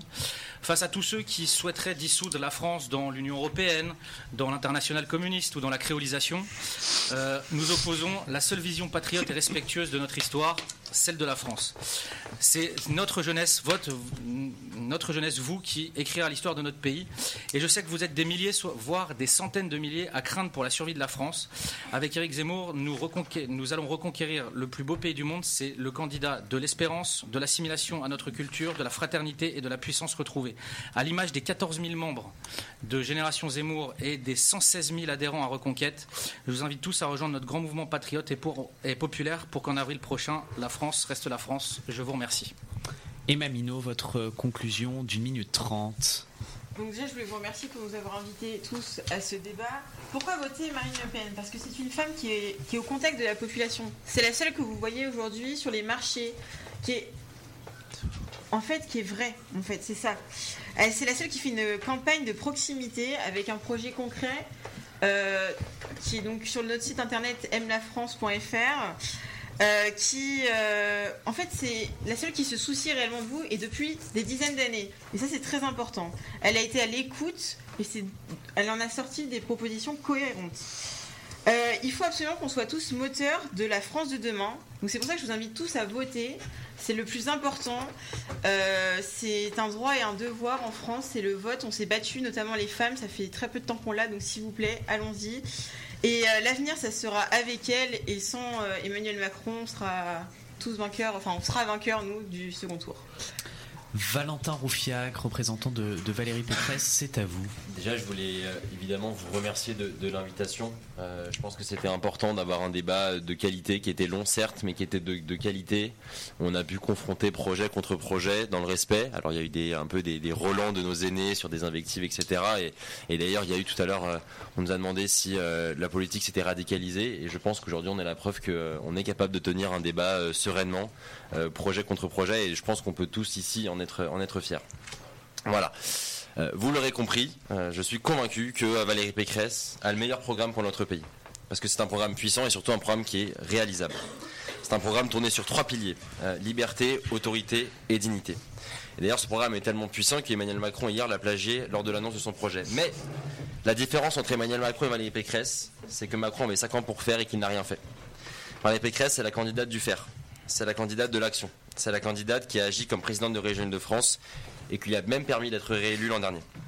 Valérie Pécresse, c'est aussi la candidate des jeunes. Elle nous fait confiance, elle l'a toujours fait. Elle sera à notre écoute en nous consultant régulièrement. Elle a annoncé des consultations régulières sur les politiques jeunesse. C'est également elle qui nous donnera les moyens de nos ambitions grâce à la Banque des Jeunes et au RJA dont on a parlé tout à l'heure. Donc face aux extrêmes qui plongeraient la France dans la fracture et le chaos, face à Emmanuel Macron qui plongerait encore plus la France dans le déclin, nous devons nous mobiliser pour voter Valérie. Valérie Pécresse car elle a la France au cœur et a enfin le courage de faire. Mandy Tino, votre carte blanche d'une minute 30, c'est à vous. Euh, merci, euh, merci à tous pour ce débat qui, je crois, a été de, de bonne tenue et honnêtement, j'ai trouvé euh, euh, mes contradicteurs très intéressants et je vous remercie pour ça. Euh, Emmanuel Macron, c'est le seul candidat qui parle d'avenir. C'est le seul candidat qui a un vrai projet pour la France et qui ne ressasse pas euh, la France de nos grands-parents. Au fond, ce qu'a porté Emmanuel Macron depuis 5 ans, c'est la lutte contre l'assignation à résidence, avec les 500 euros du chèque culture, le dédoublement des classes dans les zones REP et RED+. Et surtout, Emmanuel Macron, c'est également le taux de chômage le plus bas depuis 15 ans sur toute la population et le taux de chômage le plus bas depuis 40 ans chez les jeunes. On n'oubliera pas les 700 000 alternants. euh, qui, euh, qui, au fond, euh, euh, marque un profond changement dans la jeunesse française. Emmanuel Macron, c'est également le candidat du travail et, et de la France qui, qui rayonne sur la scène internationale. On l'a vu pendant la crise ukrainienne. Euh, on le sait aussi parce que Paris est redevenu euh, la première place en Europe. Emmanuel Macron remet la France et les Français au centre du jeu. Et peut-être le dernier message que j'ai à apporter ce soir, c'est de dire, effectivement, tout n'a pas été parfait. Et Emmanuel Macron le reconnaît lui-même. Et il reste encore beaucoup de travail à faire parce qu'Emmanuel Macron a hérité de 40 ans d'inertie. Donc, que faire? Bah, Il faut déjà voter Emmanuel Macron pour 50 plus, mais surtout, et là, euh, c'est un petit message personnel, il faut absolument que les jeunes se mobilisent pour aller voter, pour ceux qui leur parlent d'avenir. Et c'est Emmanuel Macron. Merci. Anis Marzougui, vous avez 1 minute 30 pour euh, conclure. Ah, déjà, j'aimerais vous remercier effectivement de ce débat. Ça fait du bien d'avoir un peu de démocratie parfois dans cette élection présidentielle et des débats. Ensuite, j'aimerais faire passer un message au monde de la jeunesse. Il faut se mobiliser dans cette campagne présidentielle. Il faut s'engager avec nos qualités, nos intelligences, notre nouveau regard et nos expériences. Soyons le monde nouveau, soyons la vague de fraîcheur de cette élection présidentielle. Montre-leur que la jeunesse a toute sa place dans le vote et que le vote de la jeunesse est pour la bifurcation écologique et antiraciste et pour la justice sociale. On ne demande pas forcément aux jeunes de venir par nous par mode. Ce que la mode nous a donné, la mode nous les a repris, qu'elle les garde et vivront bien avec elle. Mais je demande à tous ceux qui prennent au sérieux la vie, si brève est-elle, qui nous est donnée à tous, je leur demande qu'allez-vous faire de vos 20 ans, qu'allez-vous faire de vos cœurs et qu'allez-vous faire de vos cerveaux. Souhaitez-vous un nouveau débat entre l'extrême droite et la droite extrême qui vous parle d'islam, des immigrés et de sécurité? Ou souhaitez-vous un débat où l'on parle de la jeunesse, de l'écologie et de l'égalité? Ne l'oubliez jamais, lorsque vous, les dégoûtés, partent, il ne reste plus que les dégoûtants. Et on en a marre des dégoûtants. Alors, si vous décidez de voter pour Jean-Luc Mélenchon et son programme d'avenir en commun le 10 avril et le 24 avril, un autre monde est possible. Et pour ajouter un petit truc, que tout le monde aille voter, tous les jeunes allez voter, c'est important. C'est une base de la démocratie et il est important que tout le monde aille voter. Joachim Taïev, vous avez 1 minute 30 également pour conclure. D'abord, je voulais, je voulais remercier, euh, comme l'ensemble de mes collègues, pour, euh, enfin, l'organisation de ce, débat, qui je pense a été de, qualité, qui a été très intéressant parce qu'on a pu aussi euh, confronter nos, points de vue. Euh, moi, je finirais par, euh, ces mots de, Jean Jaurès, qui, Jean Jaurès vraiment, qui, est- une figure qui a fait aussi que j'ai rejoint les, jeunes socialistes. Et Jean Jaurès lui-même, dans un célèbre discours à la jeunesse, il s'adressait aux, aux lycéens d'Albi en 1903, et il disait que la, jeunesse, finalement, c'était l'avenir. Il fallait lui parler avec, avec beaucoup de maturité et croire en elle. Et c'est le projet aujourd'hui d'Anne Hidalgo, qui veut permettre à tous les jeunes, quelle que soit leur origine sociale, de pouvoir juste vivre dignement, de pouvoir accéder à la filière qu'ils souhaitent, euh, de pouvoir euh, voilà, réaliser aussi le- leurs rêves. Et euh, aujourd'hui, j'entends beaucoup, et c'est un peu toute la critique qu'on peut nous faire, ce serait le vote socialiste serait pas un vote utile, finalement, il faudrait avant tout croire au sondage. Moi, je crois pas du tout au, sondage. Je pense pas du tout que ce soit forcément le. Alors ça peut faire rire certains, euh, mais je pense pas qu'il faille être obsédé par ça. Je pense que voilà, il faut voir comment les, sondages vraiment modèlent l'opinion. On peut penser à 95, on peut penser à, à 2002, hein, qui ont été des accidents industriels pour les pour les sondeurs. Donc euh, je sais pas si tout le monde forcément est en âge de, voter, mais je vous invite à, mobiliser vos proches, à leur dire qu'il n'y a pas de, vote utile, il y a un vote avant tout de, conviction, et, euh, et n'hésitez pas aussi à vous engager en, politique. On a besoin de, de jeunes euh, pour faire vivre la politique et pour faire vivre vos, vos idées. Merci. Quentin Bernier-Grava, vous avez également 1 minute 30 pour, vous- pour nous livrer votre carte blanche. Eh bien, déjà, merci de l'invitation. Euh, ce que je peux vous dire pour commencer, si ça a besoin de vous rassurer, euh, ce qu'on vous propose, c'est pas de pédaler pour faire tourner votre machine, ni de manger du quinoa tous les jours. Moi, ce que je voulais, euh, euh, ce dont je voulais vous témoigner, euh, au-delà d'un d'un témoignage bateau, c'est euh, vous raconter une histoire personnelle. Euh, je suis élu municipal à Vincennes, et dans le cadre de mon mandat municipal, il m'est arrivé un jour de me tromper euh, dans une explication de vote, et ça a donné euh, l'objet d'une polémique sur, sur les voiliers, sur les bateaux à voile, si ça vous dit quelque chose. Pourquoi je vous raconte ça Parce que quand vous voyez vos têtes sur BFM TV, que vous recevez des, des- vous recevez des appels anonymes, des, des menaces de mort, et ben ça vous questionne vachement dans votre engagement. Et pendant 5-6 jours, je vais être sincère avec vous, j'ai voulu arrêter. Et puis euh, le temps passant, je me suis dit non, il faut que tu restes. Et, euh, et ce pour deux raisons. La première, c'est que j'étais dans un collectif, les jeunes écolos, Europe Écologie Les Verts, qui euh, met l'inclusivité, la bienveillance au cœur, au cœur de son organisation. Et quand vous recevez des soutiens aussi bien humains que, que médiatiques, et ben ça vous rebooste. La deuxième chose, c'est que si les gens s'insèrent, on arrête, et c'est un peu ce qui vient d'être dit, qu'on est trop abîmé, qu'on est dégoûté, et ben en fait il reste que les gens qui sont moches, moches politiquement, j'entends. Et, euh, et moi je m'y résous pas. Et, l'écologie en fait a mérite d'être portée, euh, quelle que soit, euh, quelle que soit notre place, parce que si on ne le fait pas, demain on ne pourra pas vivre ensemble. En fait, on ne pourra pas vivre ensemble avec un président ou une présidente qui nous explique que les personnes qui touchent des aides sociales, ce sont des assistés. Que les personnes d'origine étrangère et les musulmans, eh ben, ce sont des ennemis d'intérieur. Que les riches, eh ben, ils vont aider les plus pauvres grâce au ruissellement. Et que le nucléaire et le dérèglement climatique, c'est secondaire. On ne peut pas faire corps ensemble si euh, nos dirigeants y pensent ça. Et l'écologie, pour moi, euh, c'est la seule issue pour trouver de l'espoir ensemble, pour faire corps ensemble. Et si euh, ce soir je vous ai pas convaincu, eh ben je perds pas espoir. Mais si je vous ai déjà convaincu, ou si vous l'étiez déjà avant, eh bien vous avez contribué à cette victoire de l'écologie pour montrer que l'écologie elle n'est pas punitive, mais au contraire elle est porteuse d'espoir. Je vous remercie. Merci euh, Hassan Lacoul, soutien de Fabien Roussel, c'est vous qui avez le mot de la fin en 1 minute 30. Très bien, bah écoutez, je sais pas ce que vous retenez vous du, euh, quinquennat de- d'Emmanuel Macron, on pourra en, discuter euh, après. Moi je retiens quand même la, baisse des APL, je retiens les contrats précaires et je retiens les longues files devant l'aide alimentaire des étudiants. Là aujourd'hui, à l'heure où l'extrême droite joue un petit peu sur, euh, sur les peurs, sur, euh, sur les divisions, à l'heure où la droite a plus grand chose à proposer que le modèle néolibéral là, qui a, je crois, fait son temps et prouvé euh, son inefficacité, et à l'heure où une partie de la gauche a, a déçu, il y a beaucoup de jeunes et beaucoup de concitoyens qui sont désorientés et qui savent plus trop pour, pour qui voter, qui savent plus trop où donner de la tête. Dans ce contexte-là, il y a un candidat, Fabien Roussel, un candidat honnête, sincère, populaire, qui met sa candidature au service de la jeunesse, au service du monde du travail. Je pense que plus on donnera de la force à la candidature de Fabien Roussel, et plus on donnera de la force à la reconstruction d'une gauche authentique et sincère. Et d'ailleurs, même pour les, personnes qui ne peuvent pas aller voter, on a lancé un grand appel de la jeunesse à voter Fabien Roussel. Donc vous le trouverez partout sur les réseaux sociaux. Je vous invite à aller le signer. Donc allons-y. Votons pour Fabien Roussel, faisons voter euh, pour Fabien Roussel et euh, votons pour le programme des jours heureux. Merci à tous les huit pour ce débat très enrichissant qui nous a permis de faire vivre la démocratie euh, ce soir. J'étais très heureux de l'animer euh, sur euh, Webset Radio et en compagnie de Demain Citoyens devant un public nombreux, de nombreux jeunes et lycéens que je remercie pour leur présence.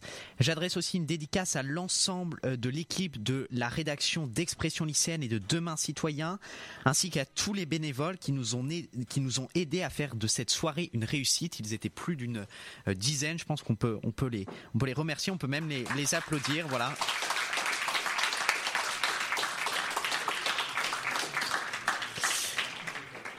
En attendant, n'hésitez pas, chers auditeurs, à continuer à suivre une vision lycéenne de l'actualité sur les comptes Instagram d'Expression lycéenne et euh, de euh, Demain euh, Citoyen. Et puis le message est clair et c'est aussi pour cela que nous voulions faire un débat ce soir. C'est pour ceux qui en ont la possibilité, hein, qui ont euh, 18 ans, c'est d'aller voter et de se mobiliser les 10 et 24 avril prochain. Ce débat sera bientôt disponible en podcast et les meilleurs moments en vidéo sur nos réseaux sociaux.